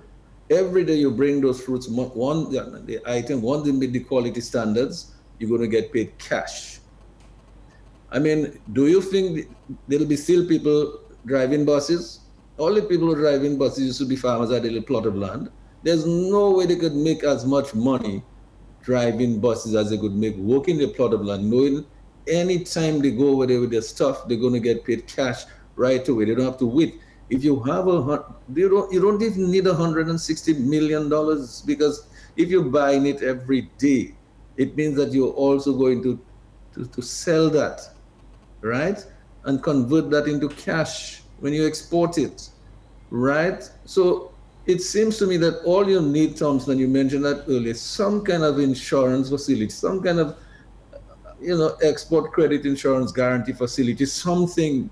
And you need the boat, you know, you need the insurance, you need the boat, you need the transportation, and you need to go out there and do the work, market the product. Look, everywhere around us over here, people are buying bananas every day. We buy green bananas here, we buy dasheen here, we buy yam, we buy everything here, you know, 10 years and bananas, ripe bananas every day. There's no people are just buying that and not flying off the shelves. I want to know why. And it's coming from Jamaica and some other countries, the Dominican. Why can't we do it too?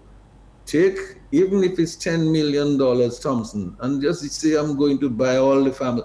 Can you imagine kind of cash flow that will be in the economy? Can you imagine how the supermarkets will see that reflected in their cash registers? Because people have cash flow. I just wanted to throw that throw that out to you because you started doing that initiative yourself and Danny Lugie. Yeah, no, absolutely. Yeah, you know, it took me seven days, uh, one visit to Martinique, to get this arranged within within one week. So that tells you that the market is there, and um, you know the question is not always was. There, there, there was no limit. There still is no limit to those markets in terms of what they can absorb, what they want from Dominica. They value Dominica Dominica's products because um, a lot of it is, is organic or, or, or, natural. They value the product because of the quality of the store of the soil, the quality of the product. I mean, when when when you take the smell of a lime, you can smell a lime from a mile off in Dominica.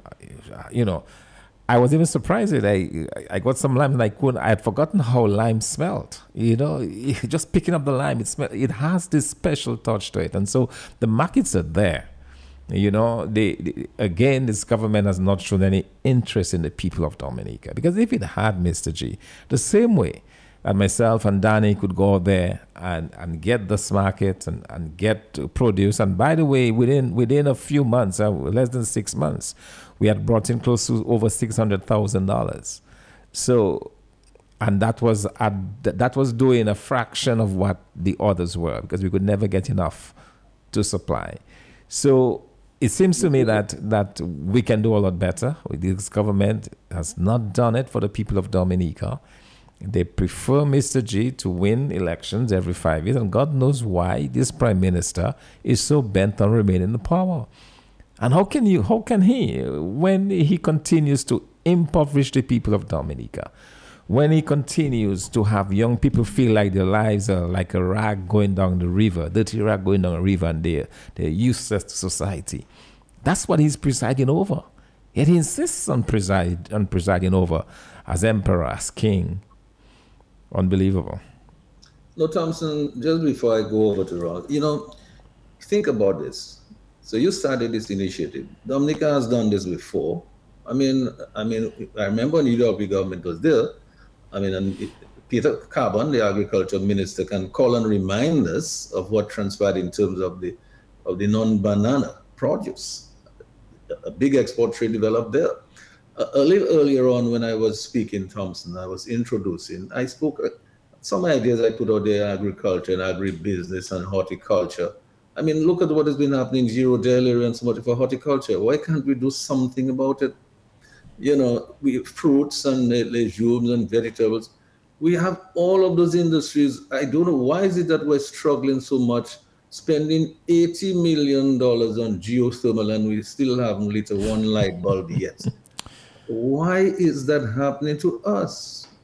I mean, think about that, right? I mean, we have no renewable energy industries. I mean, we'll, we'll hear what we'll hear from Bernard a little later on in some of those new ideas.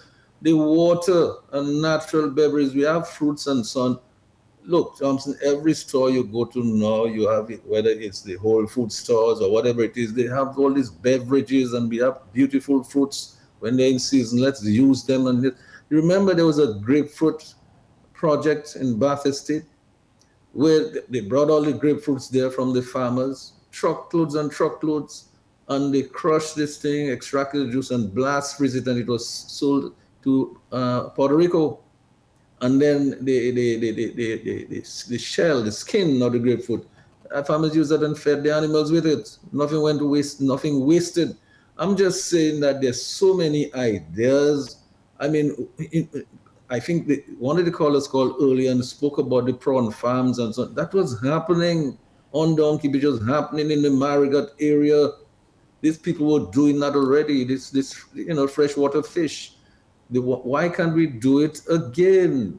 you know, we have people who are interested, and the young people will go into that, you know, if you give them a chance and show them what to do and give them the markets, right? And we talked about the, the cultivation of, let me just give you, I, I, don't want to go too long because really, if we have to start talking about the, the entertainment industries, that alone is, is a, a big sector. As I said once to somebody, all of a sudden overnight, Rihanna is a billionaire. That lady is a billionaire. Look at this guy. What's this guy's name? He got married to one of the Kardashian girls, and I think they got a divorce or something. Kanye West. Kanye West. Kanye West, I think, is a billionaire too, you know. Kanye West is a billionaire. Jay Z, I think, now is a billionaire. Why can't we use our head? Why is it that we don't want our people to develop wealth, become wealthy? They can become billionaires too. Rihanna is from Barbados, you know. Why can Dominicans become billionaires too? And I'm sure that when Bernard comes to talk about, he'll tell you, can stay right in Dominica and work for the world and, and, and become very wealthy. Right from anywhere in the world you can work. So I'm just saying we've done all these natural herbal teas and spices and medicines. We have not even started talking about the medicinal cannabis industry, Thompson. I mean, we're talking billions of dollars. Is to me, I, I just cannot understand why we, we blindfolding ourselves and pretending that we cannot see that when other countries all around us are doing it. Yeah, you, you know, Sheldon, sometimes I am at a loss for words sometimes when I when I observe the behavior of our government. It's almost like they have something against the Dominican people. You know, it's almost like your own government that is supposed to be working on your behalf, supposed to be creating jobs, supposed to be creating opportunities, supposed to be creating the environment to help you become wealthy or, or, or gain wealth. They're working against you in so many ways. Projects uh, are taking place in Dominica. Foreign companies, and run no better than I do, the, the foreign companies. You just have to take a drive down the Castle Road and you can recognize one of your fellow Dominican working on those on that project, major road project in Dominica. Not a single Dominican. You we, Dominicans stand by and see trucks being offloaded, trucks that Dominicans have in abundance. Local locals invested in trucks because they thought that they could they could move you know, stuff from point A to point B and make a living. They have to sit on the, they have to sit with their trucks idle whilst trucks are offloaded, equipment, graders and caterpillars and everything else. This government has, does not like the people of Dominica. Because how else do you explain this?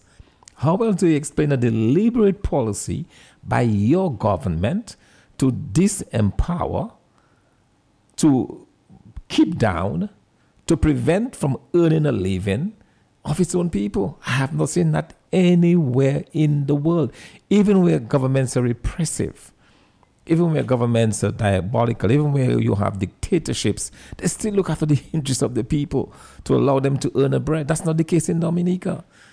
So the people feel the only choice they have is to leave this country. So we are losing our young people day after day.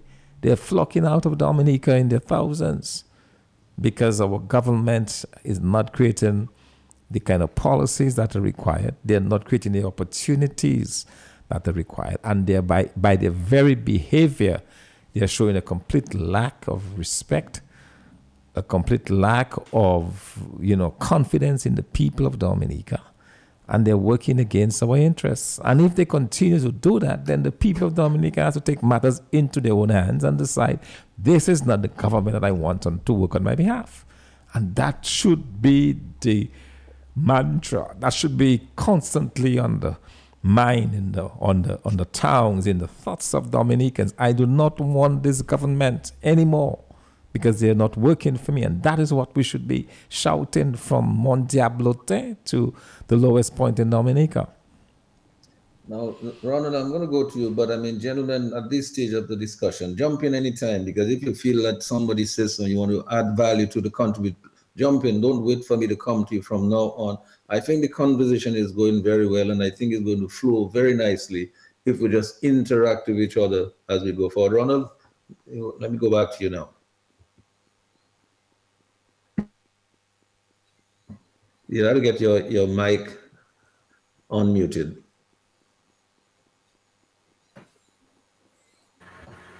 Uh, um, okay, look, it looks like it's unmuted now. Yes, you're, you're good to go. Yeah, yeah. What has been happening over the last 22 years?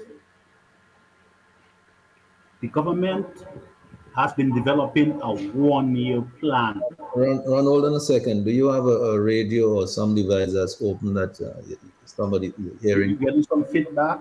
You're getting some feedback. I'm hearing some some some reverb in your voice that's feeding back. All right, so okay. we'll, we'll take care of that. Okay. All right.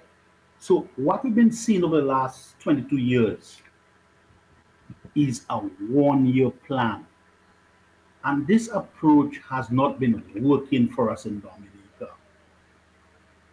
What we are to do is to develop an integrated development plan. I know that during the time of Pierre Charles, some work was done.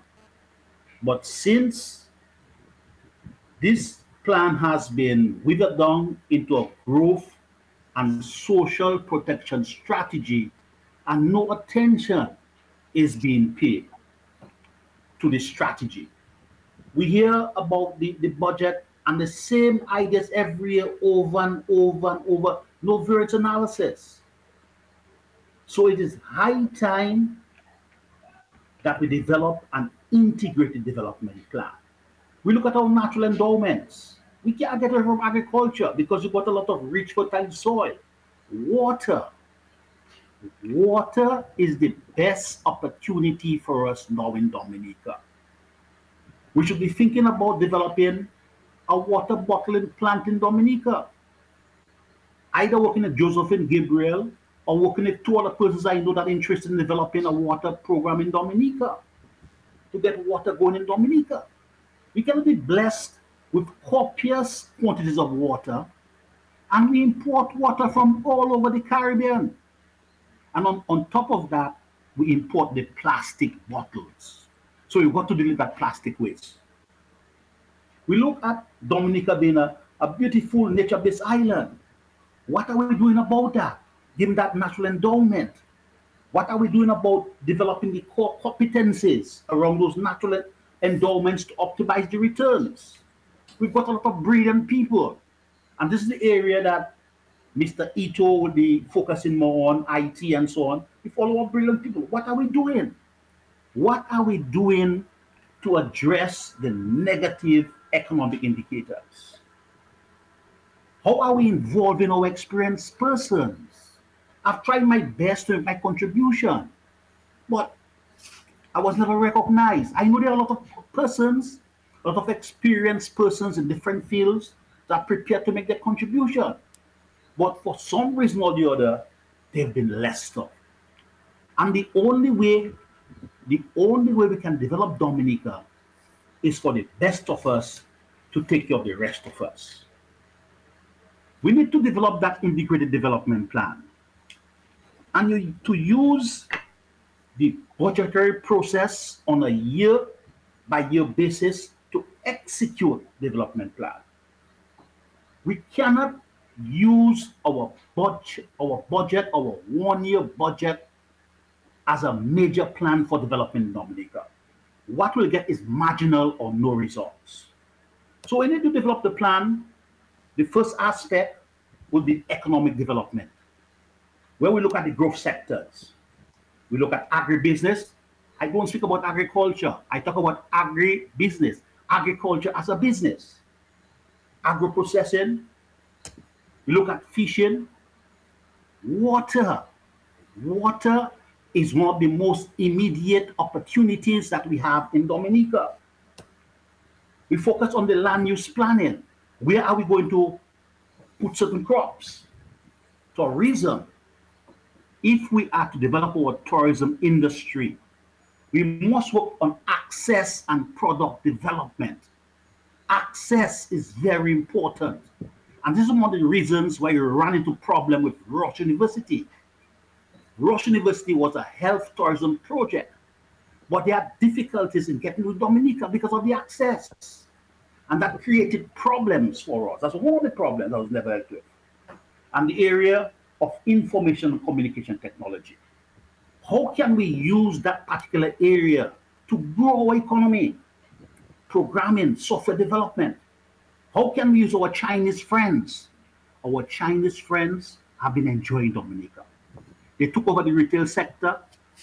They took over the construction sector. Can they assist us in developing the IT industry in Dominica, the information communication technology in Dominica? And one of the other major areas, and uh, Sheridan spoke about it, is the cultural industry.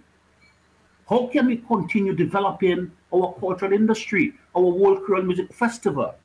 How can we work with Creole Heartbeat? Creole Heartbeat has done a very, very good job recently in resuscitating Calypso. That's a product, a very important product, a homegrown product that is exportable and we can bring in people to enjoy that product. Recently, I've been hearing about a young lady called Abia. Abia has played some good quality music on the radio. How can we work with Abia to ensure that she continues developing? Now, we need, as part of the integrated development plan, and that's where people like Mr. Mate, Mr. Carbon, Mr. Bellot would come in to, to work on the agribusiness development plan. We, we, we link it with economic development, yet we look at the bigger picture, the agri business development plan, land use policy. What, what major crops can we develop in Dominica? Are we going back to bananas? Are there crops that we can develop in Dominica given the soil type to ensure that we have a level of production where we can export? We're not only producing for consumption, we can export using certain marketing plans. How can we use all our Haitian friends in Dominica who are focused on servicing the local market assist us in producing a particular agricultural crop that we can export. This is very, very important. Livestock. I heard Mr. Bellot, Mr. Bellot, I, I think he's from from Soufrière area, speaking on one of, of top programs about livestock and what we can do about livestock. Such wonderful ideas. The guy seems to be so mentally organized. with such wonderful ideas. How can we incorporate, how can we involve that quality of thinking in Dominica to ensure that we can enhance our production? This is the major problem. We have a production side problem. And we've got to find a way of enhancing production in Dominica. If we don't enhance production, we'll not be able to service our national debt. No, we'll Ronald, no, Ronald, Jeff Bellot, you're talking about. Jeff, Jeff Bellot, he's actually in Dominica, investing in Dominica, in eggs and so on, you know. What he needs now is support. We need to look at the big picture and see, sit down with Jeff and say, Jeff, what can we do for you? That is Precisely. what we that is what we did for people when we were at the NDC, Ronald. Precisely. Down the bay. We, that's what we did tell people come in, let's sit down and tell us what we can do. Right, right, right. right. We look at fisheries. I recall I invested heavily in a guy in Pointe Michel in fisheries in a boat and engine. And the guy said to me, when it's around six o'clock and the fish start to bite, they're tired, they've got to come in. Can we develop a process, at least experiment with free boats that can stay out there for two, three weeks? Stay on the seas for two, three weeks. And the little boats go to collect and bring them in, bring in the fish. But then you'd have to organize your whole marketing program, your whole support program. But we need to go beyond that subsistence approach to fishing and how we can develop that particular um, area in agriculture. Agro-processing. Recently, I saw some energies being put into DCP. We need to put some more energies, some more of that passport money into DCP to bring back this DCP to the level it was before. When DCP was thriving, Mao never slept. Guys used to run free shifts and people were moving up and down and making money. Money was flowing. Farmers were selling stuff to DCP and money was flowing. But interestingly, a foreign company saw them as a big competition, came in technically and got rid of them.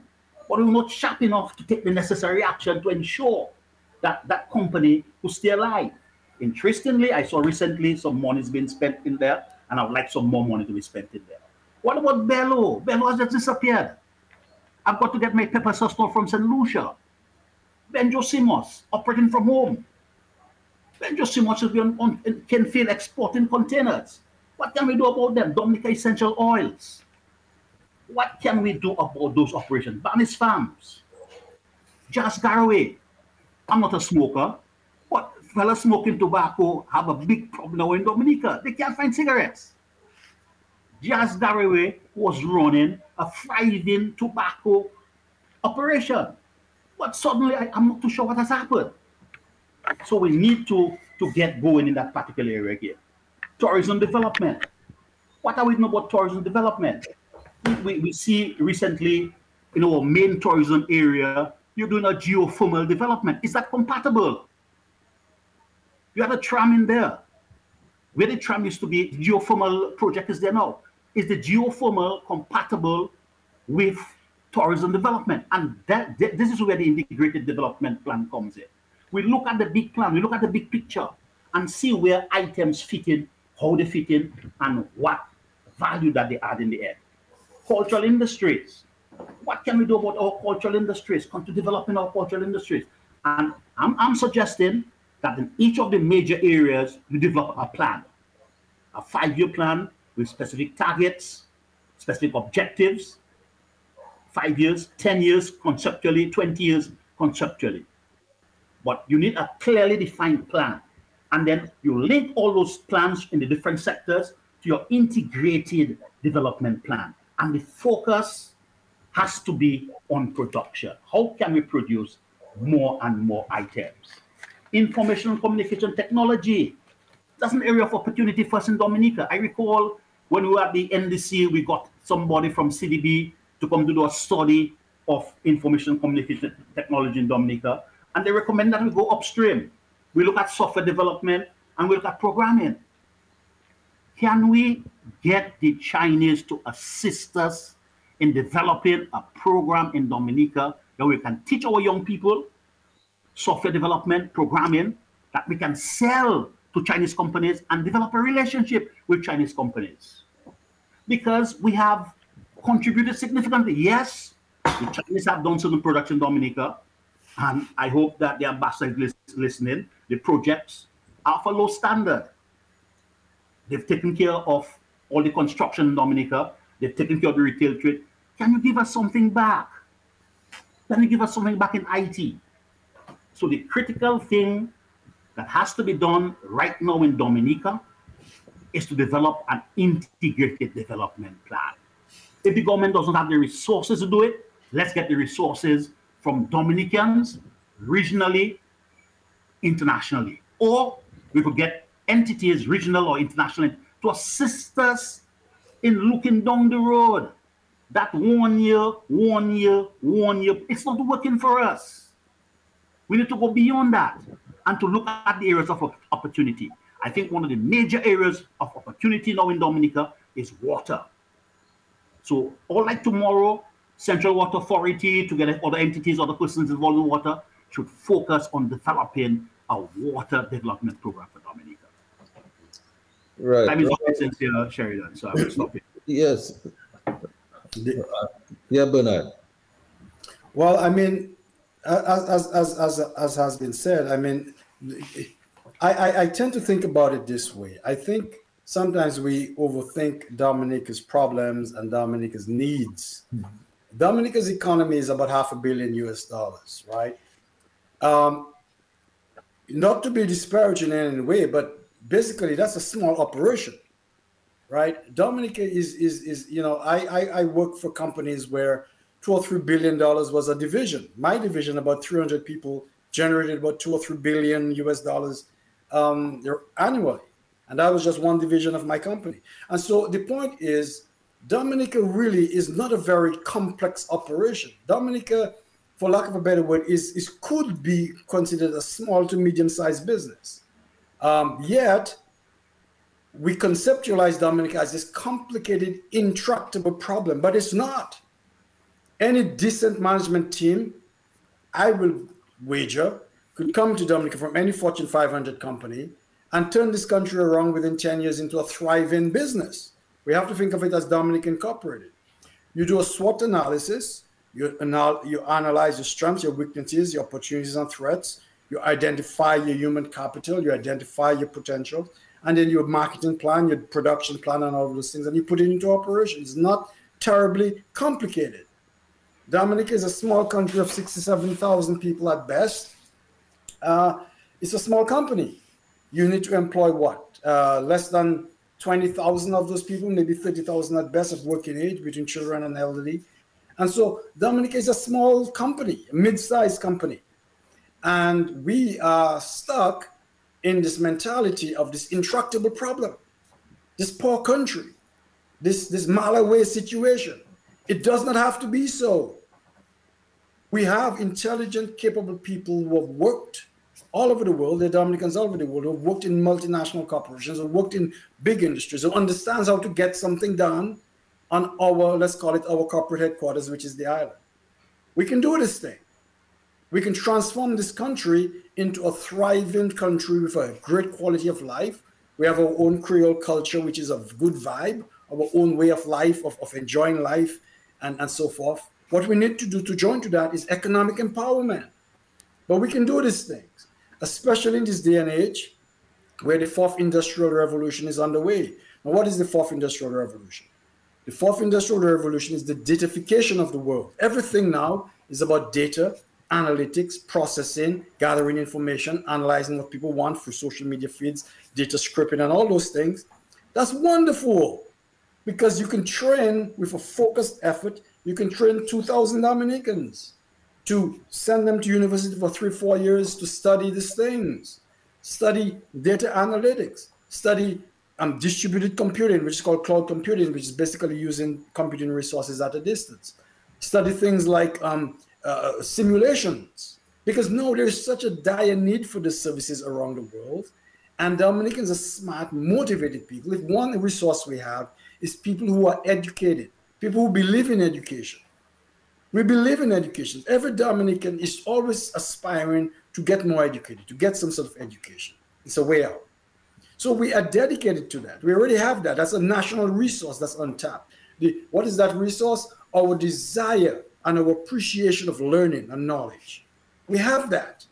So we need to tap into that. What we need to do is to focus it through intelligent analysis of what the world needs. And people who understand that world, who can walk in this corporate hall hallways and says, cut those deals with these companies and make those things happen. Outsource those jobs to vendors in Dominica, develop those companies, entrepreneurs, venture capital funds, so that we can do this thing. India has done it.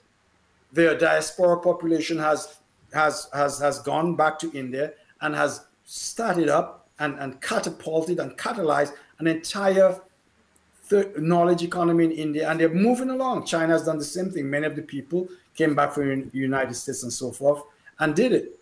This is not terribly difficult. If you can get 3,000 Dominicans trained in those industries, a focused national effort, earning on average 60, 70,000 US dollars a, a month, a, a, a year, um, you could generate upwards of um, 100, 200, 150 to 200 million US dollars, which is almost a third of our current economy. All you need to do is generate 3,000 jobs, generate what, 50 companies that can outsource um, back end insurance processing, data analysis for, for, for banking industries, engineering companies, reverse engineering. Those things are there in spades. The need is there. The shortage of, of the workforce globally is intense and only getting worse. Indeed, and, and Bernard, you know, and Bernard, we speak capitalizing those opportunities. And Bernard, also we speak English, and we have the communications infrastructure that can support what you're talking about. Absolutely. Not only do we speak English, people love our accent. So when you speak and you engage with Americans, they're, they're enthralled. We are, we are unique and exotic people to them, and they love it. Um, and um, we are right there in the backyard in a beautiful tropical nation. What CEO, what executives would not want to come and spend the time with the team on a tropical island? Absolutely. So we've got to put but, uh, but, uh, marketing package of what it takes that we have and put it all together.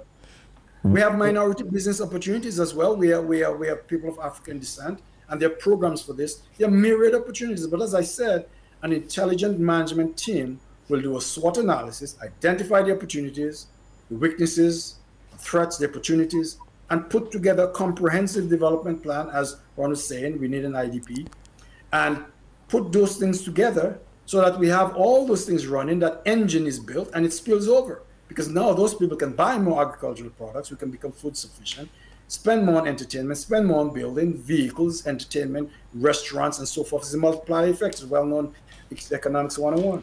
All right. So can we, we take is that fundamental economic engine. Okay, can we take a few callers now? I mean, we have some that have been trying for the past few minutes to get into the conversation. Good evening, caller. Uh, good evening to you, Dr. Fontaine. Yes, very good evening. And good evening to the rest of the panel. Ronald mentioned essential oils. So while he was doing that, while he was speaking, out of curious, curiosity, I decided to make some research. And I, I noticed that they said from 2017, the demand for bay oil, no, I, I researched bay oil, eh, just bay. The demand for bay oil has increased in the world. They also went on to say that Dominica was producing more than 85% of the um, world bay oil that the world needed. That was then that we know the bay leaf farm industry is dead now. And it also said that a gallon of bay leaf oil sold between 35 to 90 US dollars. So I I like to think think big. So I multiply that at the at the at the um for the highest price of 90 US dollars, and I noticed that was that would be one million one hundred and two thousand five five hundred dollars 4,500 gallons of, of bay oil.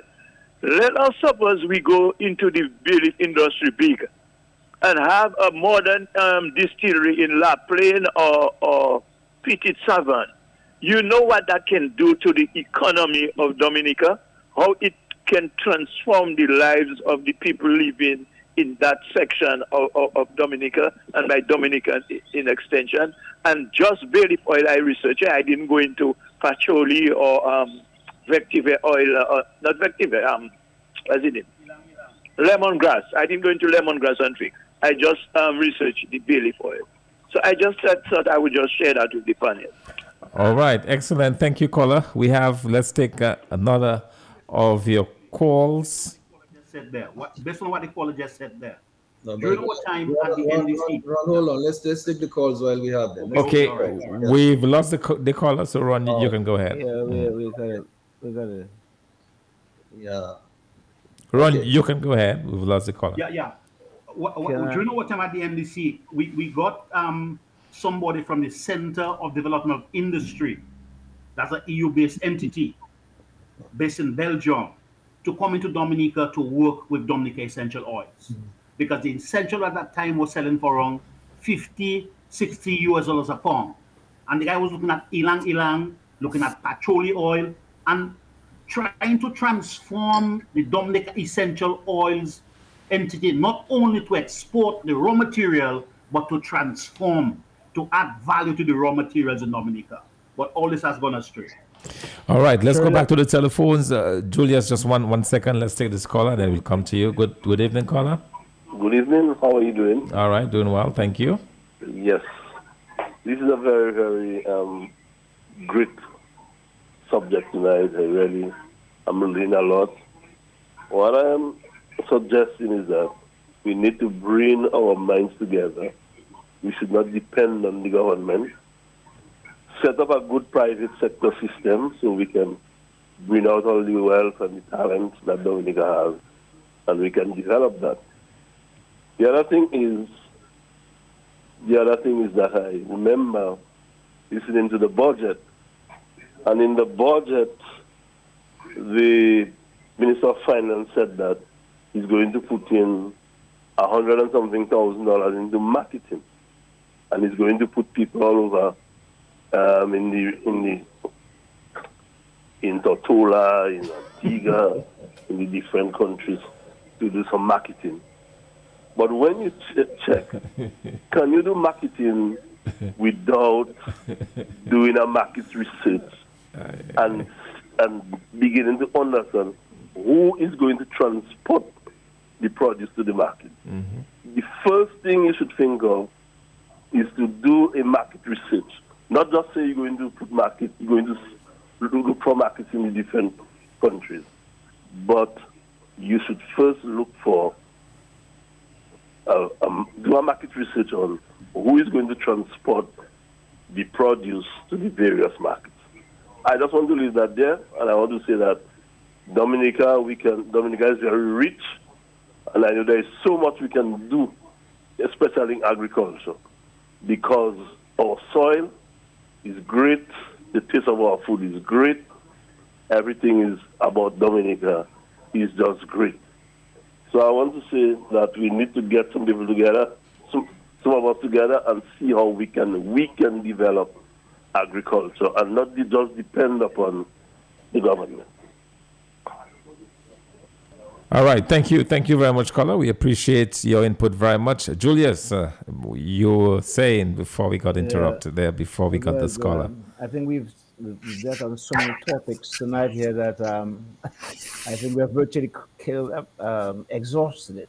But um, one of the things that we have not seen, I haven't seen, is a, a national economic policy for Dominica. Have you have you guys seen one? A national economic development policy for Dominica. I have not read that. And if we don't have that, then what do we use as a yardstick to measure where we go? So that's one one of the questions I would have raised. Um, there is a good relationship that exists between Dominica and the People's Republic of China. Why can't we bring in an assembly plant, set up an assembly plant, mm-hmm and have all our young people live in the college and learn how to assemble things, you know. So these are these are things I think we could put in place. Um, we talk about the creative industry. I recall that um, at the Aid Bank, we, there was a certain amount of monies that was set aside for the musicians, but access to these monies were were difficult. Talk to um, Matt Marie and his guys have said to you, man, it's like pulling teeth to get a few hundred thousand dollars, a few hundred dollars to, to develop the industry. So I think um, what is happening right now is that given the fact that there is not a national economic policy in place, the government does things vice versa, you know. Uh, whatever they think is work and is going to install them or keep them in place as the head of government or they run the country, they'll do it. So Bernard, you're right. There's there's a misalignment between what the government should be doing and what they actually do. And it's a, it's a huge disrespect for the community. Because if I hire you to do a job for me and you're not performing, then you have to go. Uh, this government is treating Dominica as their real estate, that they own it. And they do whatever they feel like. They put whoever they want in positions that they can manipulate and manage.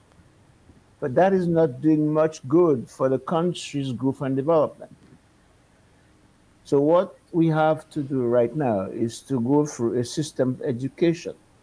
We've got to educate the people. We've got to make the people understand that you cannot continue eating the same food if not you don't try something else. Yeah.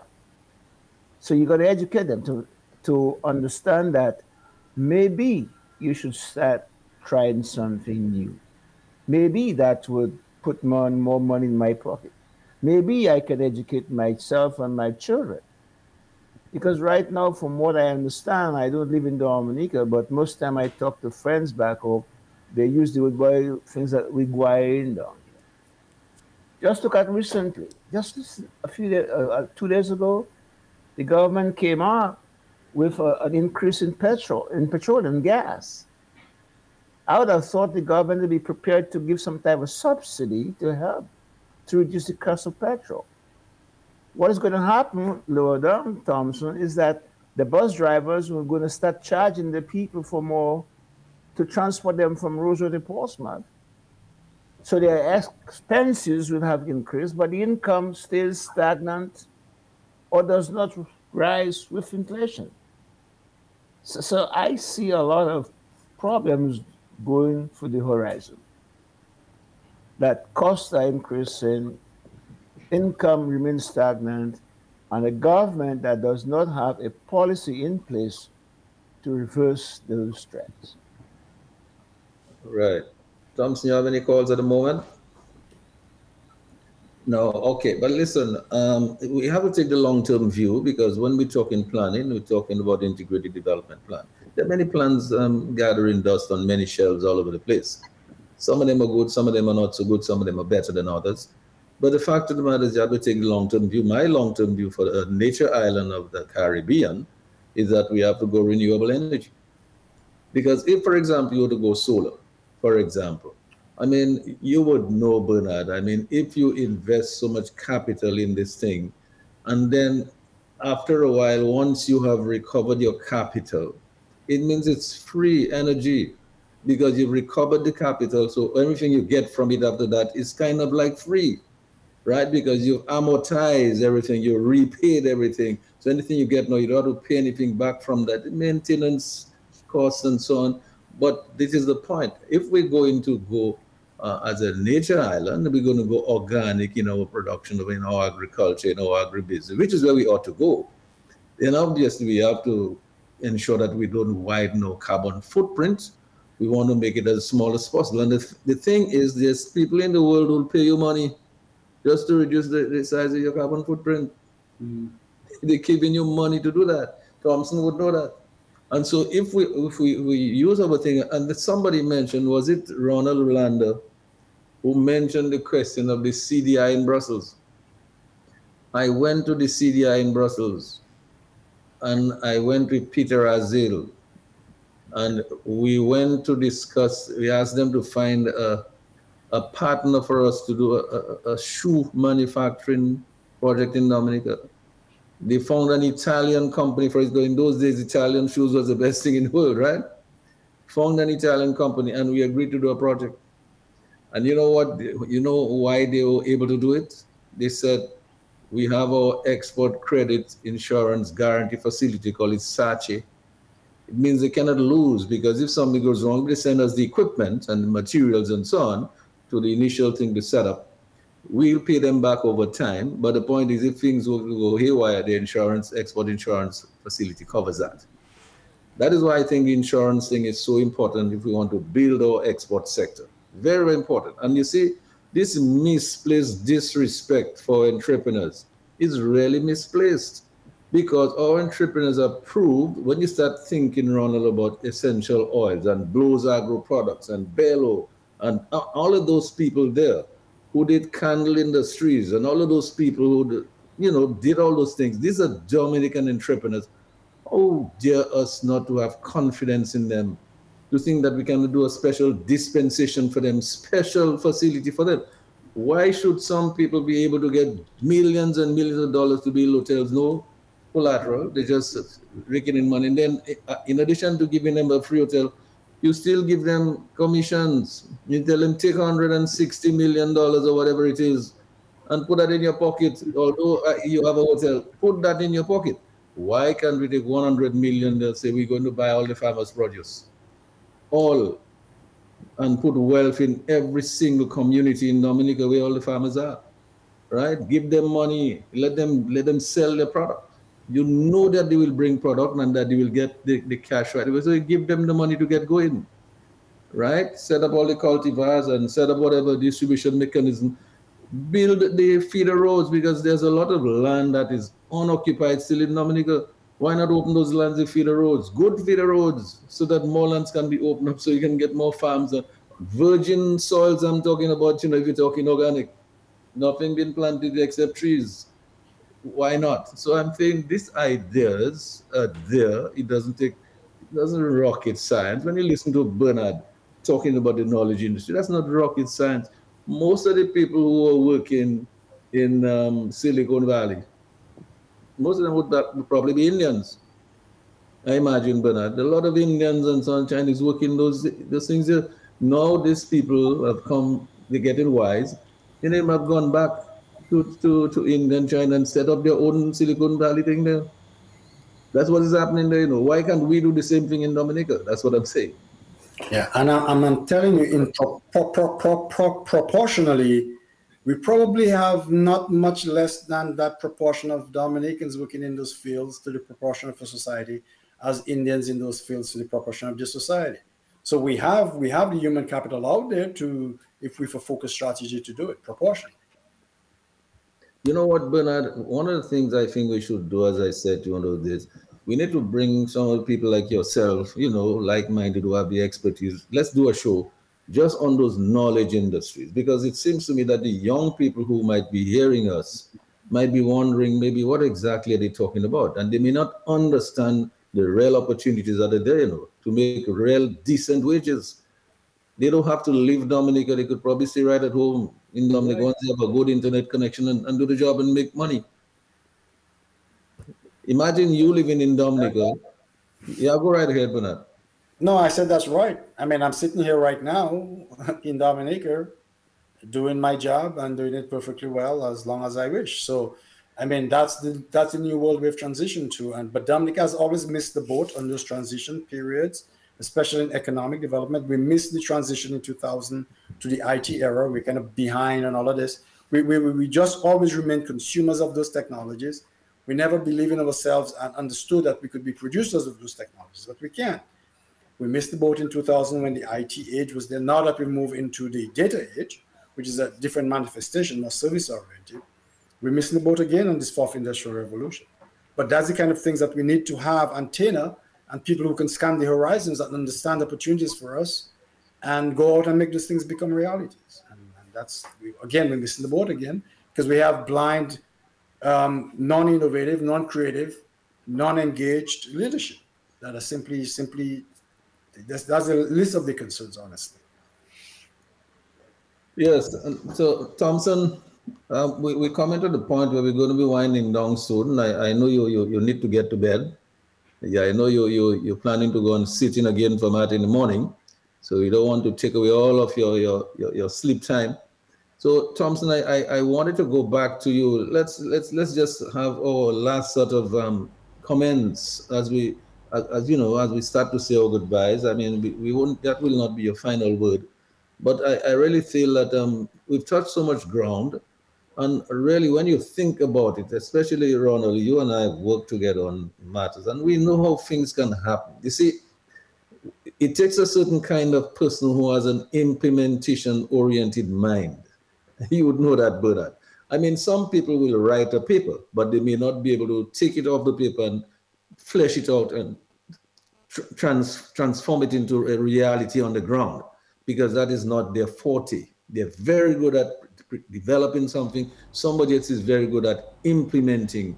And then the implementation strategy is key. That person understands it.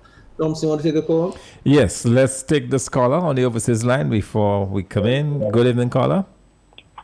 Yes, good evening, gentlemen. Um, I guess I'm the last caller for the night. Um, good program, but but let me just make two observations quickly. Um, one has to do with our debt to GDP ratio, and I think Ron mentioned it. Uh, that currently we stand at one point something billion dollars. So, if if any one of you on the panel can easily, and I guess my friend Corbett can do the calculation, with a population of 60, 65, 70,000, do the math and, and tell us how much each Dominican owes, because that's a debt to the country, and it's a debt that carries over.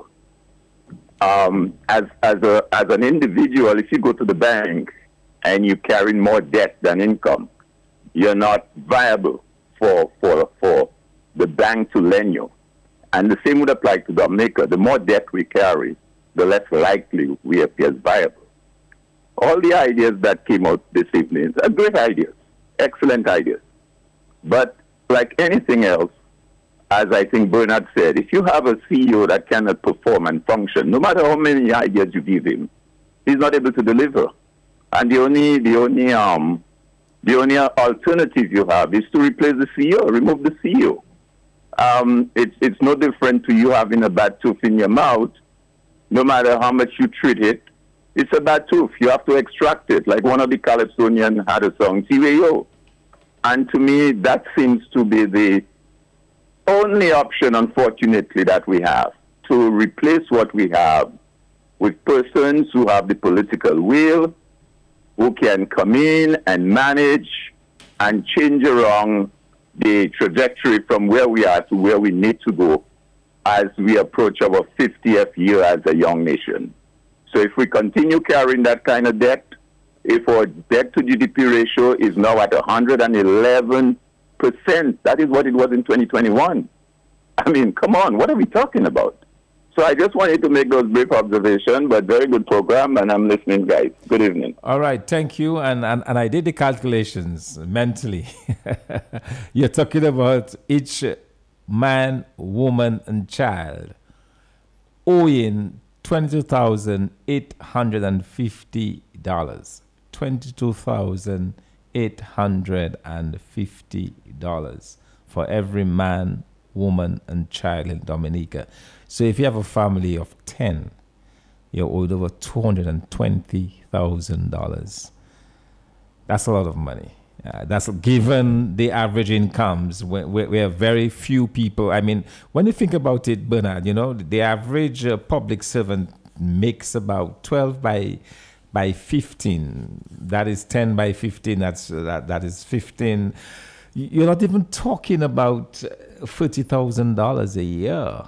Uh, you know so if you're if you're owing 22000 then you're in serious trouble i mean that is how bad it is in dominica so i have a problem with the with the very low wages that are being paid the fact that public servants have not been able to benefit from a, a salary increase that, that that will at least keep them up to the level of inflation we have not seen that so public servants are poorer today than they were last year or even the year before.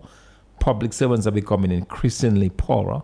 So, all of our hardworking police officers, our hardworking firemen, our hardworking teachers, our hard and long suffering nurses, they are getting poorer and poorer every single month.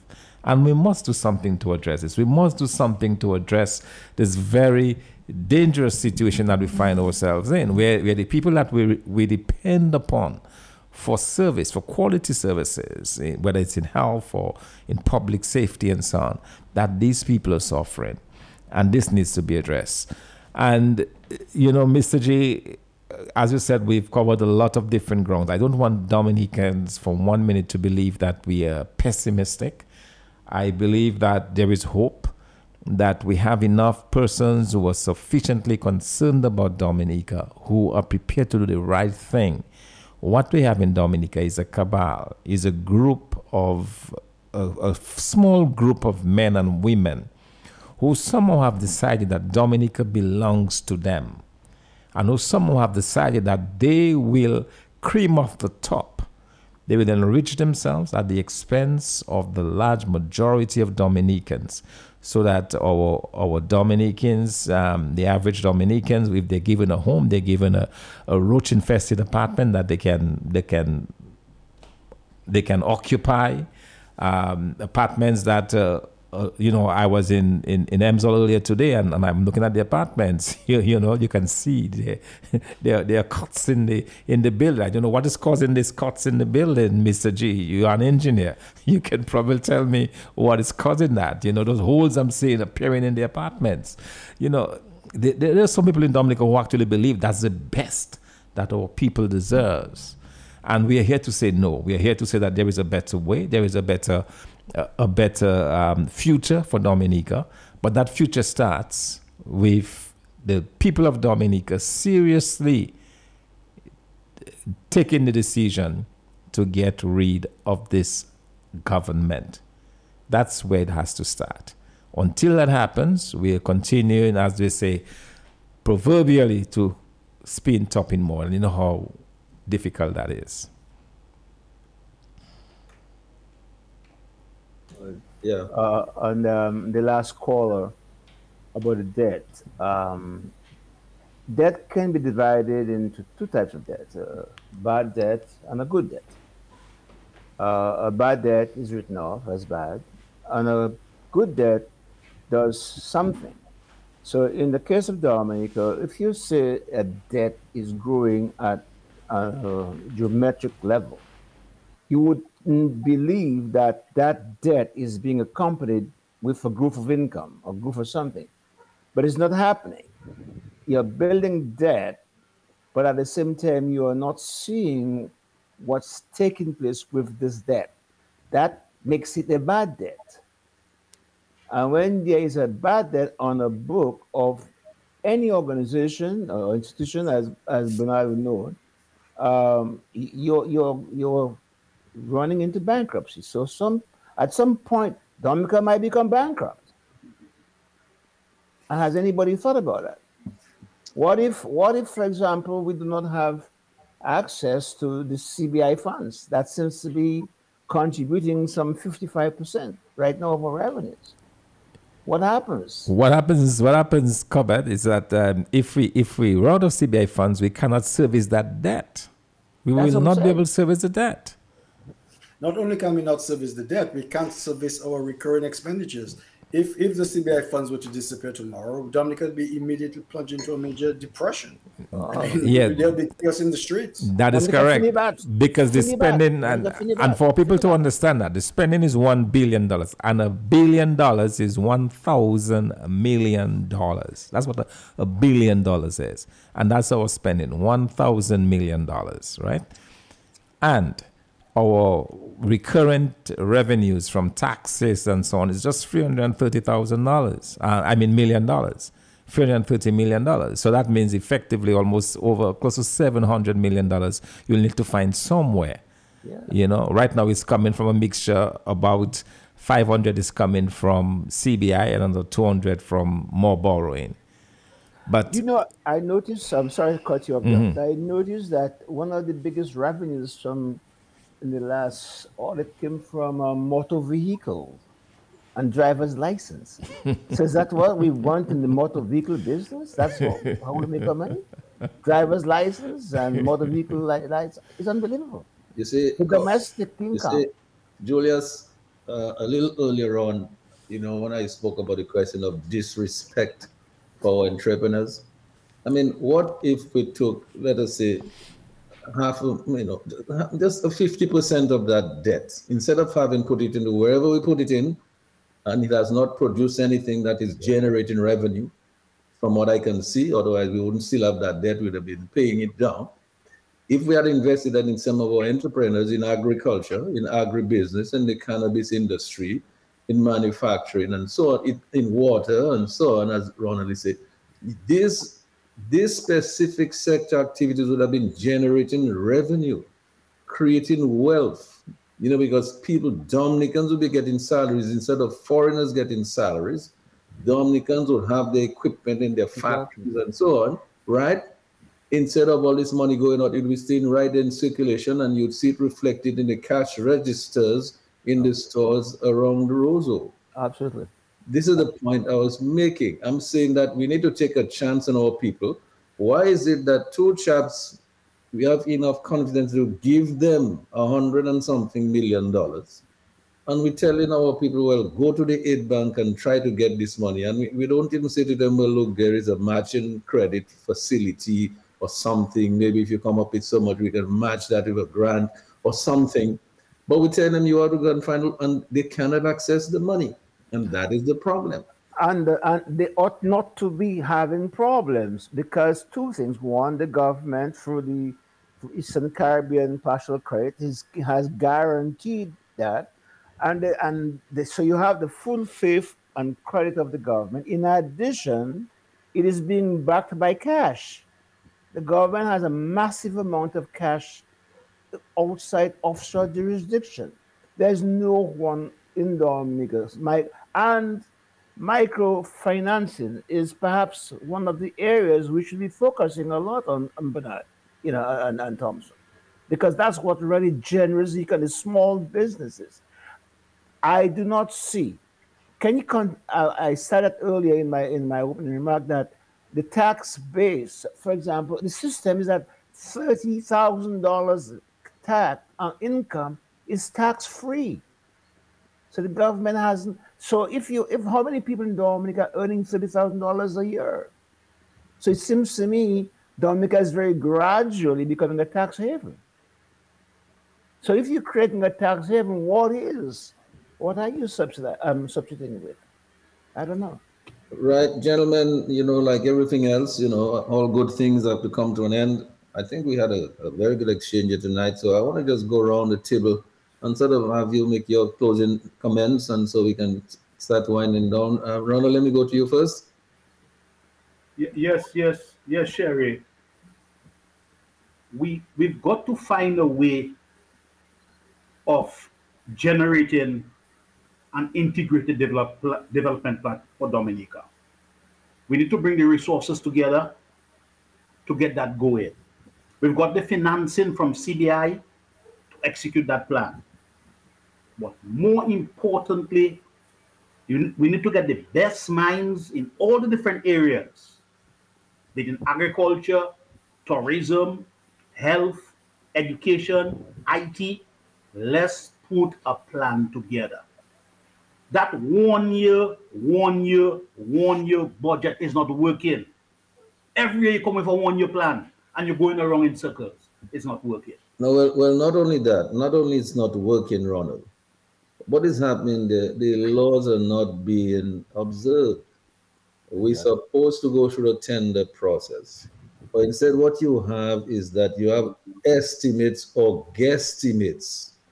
So in most cases, when you go to the budget, you have all these budget estimates. I'm not sure what they're based on because within three, four, five, six months after the budget, supplementary. You have no supplementary. supplementary comes on very soon. so what? How were these estimates arrived at? So if, for example, you were going with tenders, obviously whoever is going to bid would have to provide their estimates, and then you look how sound those things are. But I mean, if we do this without, then how do we know what's going on? And then when I'm talking about coming back for the supplementaries, I'm not talking about like a, 5% overrun you. You're talking about all like 50, 60, 70% more you're asking for. And to me, there is something fundamentally wrong with that. And we need to fix that. All right? We need to fix it. So, all right. So, um, well, Julius, your, your, your final word? Um, just want to say um, thank you for having me. I I am not given to give up on Dominica. I will never do that. I believe we can continue to, as um, John Lewis, the United States congressman, would say, you got to be, be, be out there making some good noise. And unless Dominicans have to learn to start making some good noise, the authorities would not listen to them. So I think they should go there and make some good noise.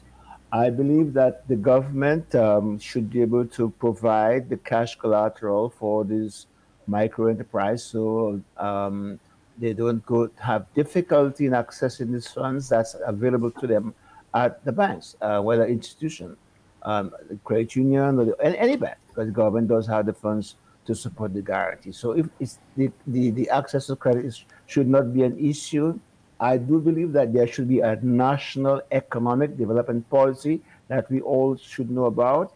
And the final note I'd like to make here is that the audit report that is being circulated should be addressed to the citizens of Dominica.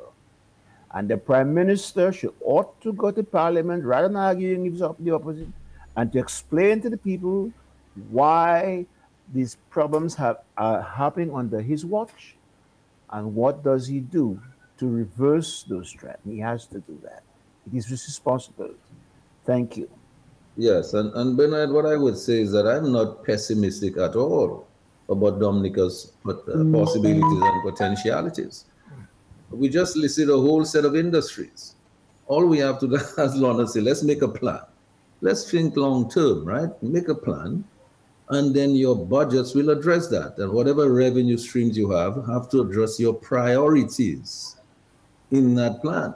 And if you're looking for income generating activities, export led activities, foreign earnings led activities that are people centered, if you decide you want Dominicans to generate wealth and they're going into going to production, they're going to add value to your natural resources, you have to have confidence in your human resource because it is clear that you have a lot of bright people in coming out of Dominica. These people are going in countries like the United States and so on and doing well and working well for many companies and making them fabulously rich. We need to show confidence in our people and take a chance on them. Right? So this is the point I'm making, Bernard. So I'm not optimistic. I'm not pessimistic at all. If we were to just focus our attention on doing the things that we're talking about doing here tonight, developing those ideas, the knowledge industries and all of that, Dominica has a bright future if we do the right thing. Oh, I, I am with you. I am with you. I am not uh, pessimistic at all about Dominica. I'm, I'm hugely optimistic. I'm excited about Dominica. Uh, the problem in Dominica is not Dominicans necessarily or the or, or economic situation or our potential and our abilities. As I said, we have awesome resources. The most awesome resource we have is the people who are dedicated to knowledge and education acquisition, and the people who are hungry to be successful. Uh, we also have people who are hardworking, right? We have we have what we need. It's about human imagination and capability. It's not about natural resources per se. Everything can be made into a natural resources if, if you have enough dedicated and uh, motivated people. Look at Singapore; they had practically nothing. Look at Japan; almost no natural resources. What they did have is a highly motivated people with with well educated to use knowledge and ideas to combine things in the natural world to create value. So I am hugely optimistic about Dominica. I'm excited about the possibilities of Dominica.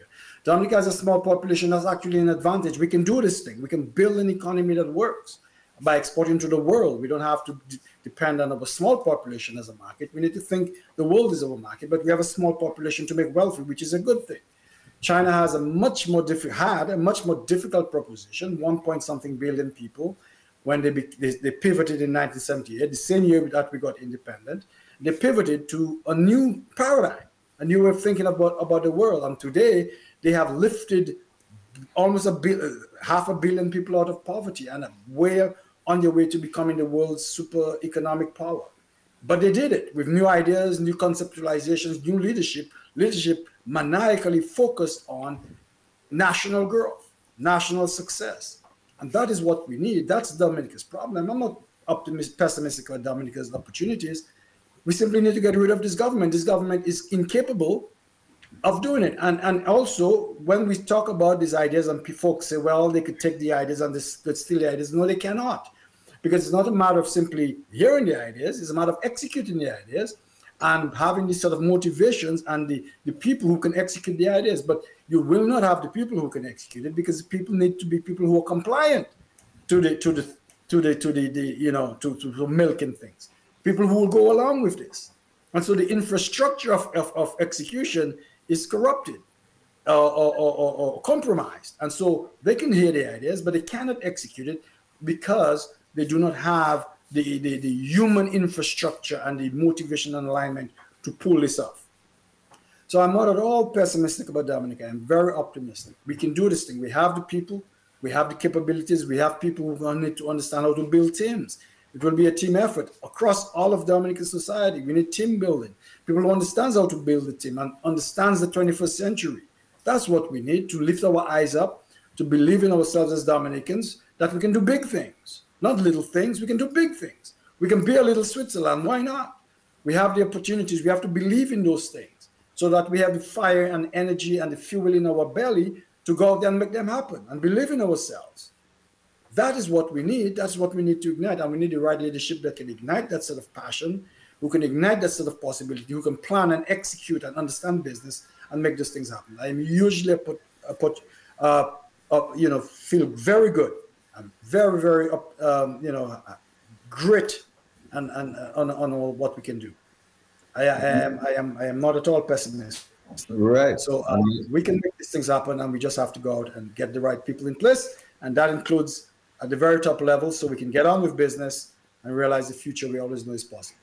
Right. I mean, and out of every disadvantage, some advantage can be, out of every negative thing that's happened, some positive can come out. I mean, you hear about food security and food insecurity everywhere. You hear about water shortages.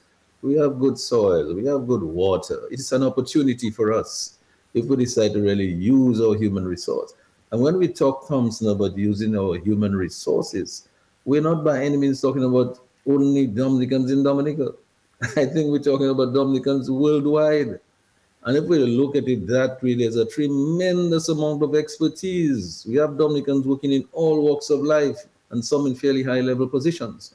So I don't think we need to be frightened about the when we talk about Singapore and so on. I mean, if you look at per capita, we have we're probably doing just as good in terms of human resource, but we're not using the full potentialities of our human resource. And that is what we need to do.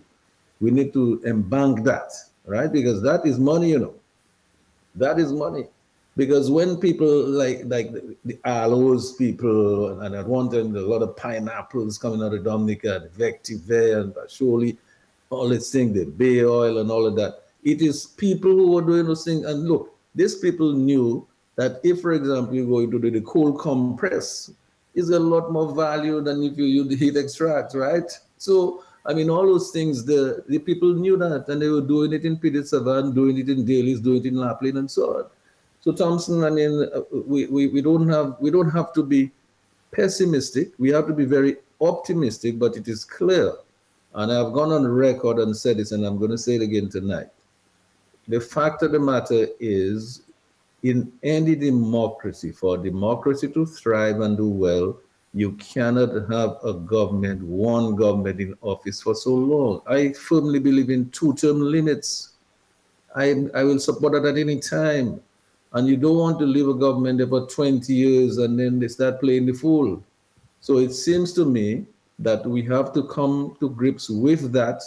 You have a lot of young people, lot of capability, and they've been kept out of the loop when you have hear people talking about, and I listen to Margel, um, yeah, my, my, my, my, this young chap in, Jamaica, this Dominican, Marshall, this man is an expert on the cannabis thing. He's all over the place helping out all the region, and we, we're not even using the man here in Dominica. So it seems to me that we, we need to do something about utilizing all of the potentialities of a human resource, no matter where they are. Thompson. Yes, indeed, Mr. G. I'm hugely optimistic, like you, like Bernard, like like um, Mr. Corbett, like like Ron. Um, but let's be honest with ourselves. It's been 22 years of hell in this country. 22 years of hell. But my optimism comes from knowing that there, that change is coming to this country and that we can take a leaf out of the page of the Chinese. I mean, China got through its transformation when its diaspora population began to return with their skill sets and, and, and they were given incentives. They were made to feel a part of it. We've, we've seen it in, in India as well. Hugely um, educated and powerful workforce that went back to India and started to form companies and so on. We can have the same in Dominica. And then we become the envy of the world because who does not want to be able to, to live, work, and, and drive for five minutes and they're on the beach? Or live, uh, you know, live, work, and drive for 10 minutes and they're in some glow show somewhere or live, work, and drive for a few minutes, and they they they engrossed in some ice cold river water, you know. So we we are going to have a better country that is the envy of the world, where more people want to come because it's it's convenient. It's an island paradise. It is it's in the imagination of everywhere. When people tell me, when I tell people I'm from the Caribbean, they go, "What?" you know, paradise. You know, they yeah. So you get the picture. So you know, we we have gone off the tracks a bit for the past 20 years. We've, we've gone, we, you know, as we say locally, no point shime koshi. And, and, and part of this was, was, was just the bad governance that we've had. Terrible governance, wasteful spending, no imagination, um, disregard for the people of Dominica, dealing the people of Dominica with contempt, saying I don't need to perform, that I can, at the end of five years, I can just go get a group of people come impose my will. Complete madness. That is what we've had for the past 22 years. Change is coming. But let me end, Mr. G, with, with the words of uh, some of our of our people who, who, who joined us on, on, you know, live. And there were hundreds of them tonight. And let me just read two as we close. One person says, All of these ideas are great. However, this is not the government's priority. They do not have the political will to implement any of the ideas. Like we would say in local parlance, they have no more lalin to manage the economy. And someone else says it took way too long for us to have recognized this downward spiral. This current government is not visionary, nor do they have any economic or financial bone in their body. Utter failure. Good night, Dominica. And uh, but you forgot to read one of them that I'm seeing there. It says um, Dr. Thompson for Prime Minister. some reason, for some reason, you failed. well, probably you not see it. I'm just kidding, but um, but it is there. Somebody did write that on Facebook there. But you know, gentlemen, uh, I really, I mean, it's it's good when we talk about those things. I mean, Ronald and I, and sure Ronald and Thompson have had this conversation We've had some conversations with Bernard. We are none of us pessimistic. We're all we, we know the potential there is. It's just a matter for us to do the right thing. So I started talk, talk tonight talking about the question of management, you know, and the question of the report card. I mean, there's absolutely no way that you're going to have an, an organization running and for 20 years you're showing deficits and your debts going up all the time. You're going to make some changes nothing against anybody who any incumbents that are in office now. Absolutely nothing. I mean, as a matter of fact, it's Dominica is so small, we're one people, all of us together, one people. It's just a pity that we cannot find a way to just put all of our heads together and not discriminate by saying, no, I can't work with that person because they're not in that camp or they're not in that color. It does not serve the country well. The economy is going into shambles because of that I mean, and so we have to find a different path. Wherever we made the wrong turn, let's reverse, go back in that intersection, and take the right turn, bring everybody together and do the right thing. Because it seems to me that it is really not serving us well at this point. And I, I'm hoping that the policymakers are listening. And as we said every time, no malice, no, we're not looking to anything malicious. So, you know, it's just we say this is the right thing to do. And let's do it. Embrace everybody, bring them in no man is an island. And you cannot tell me that you might think that the ministers that you have in office now, they have all of the expertise in the world and you don't need any expertise from anybody else. Or the PSs that you have, you don't need anybody else. No. There's so much new stuff happening in the world. Somebody like Bernard, somebody like Julius and London, so on. Thompson Fountain, look, they have this man advising some government way out there, and he could be in Dominica doing things for us. So I'm just saying, I'm just saying all this to say we have to start using, do like Singapore, right? Do like Singapore, man. Use our human resources and add value to our natural resources. Let's maybe build a better economy for people. You know what China is doing now? China is producing so many millionaires now, they don't know what to do with them. You know? Your middle class is just expanding, it's blowing up. Millionaires, I think, every day. We need to produce some millionaires in Dominica, expand our middle class too, right? Yes, and we have so many different sectors and industries where we can do that. It's true the country is small, but you, you can serve the rest of the world. The rest of the world is a big market out there. We can service it. So, gentlemen, thanks a lot for, for being here tonight. Thank you. Appreciate Thanks to all these folks on Facebook and on YouTube and all the folks who are out there on Radio Land, wherever you are, or the communities in Namibia, everywhere else that you are in the Caribbean and further afield. Thank you for staying with us tonight. Kept you up a little bit late, but I think it was good. We had some fun, but I think the ideas and the exchange were terrific. And I'm looking forward to the next time that we can meet again and discuss what we think might be in the best interest of developing our country and taking it to a much higher level than it is now. So thank you, uh, Thompson. Thank you, Ronald. Thank you, Julius and Bernard. Thank you, Sherwin, and everybody else. Good night, everybody. And a good and a good night to Lambie as well, wherever he is. Yes, Lambie. Uh, well, I'm in touch with Lambie, and um, so we're communicating regularly, and really, our prayers are with him, and he's always in our thoughts. So Lambie, good night. Take care. All right. Good night, everyone. Good night. Good night, everyone. Good night, everyone. Good night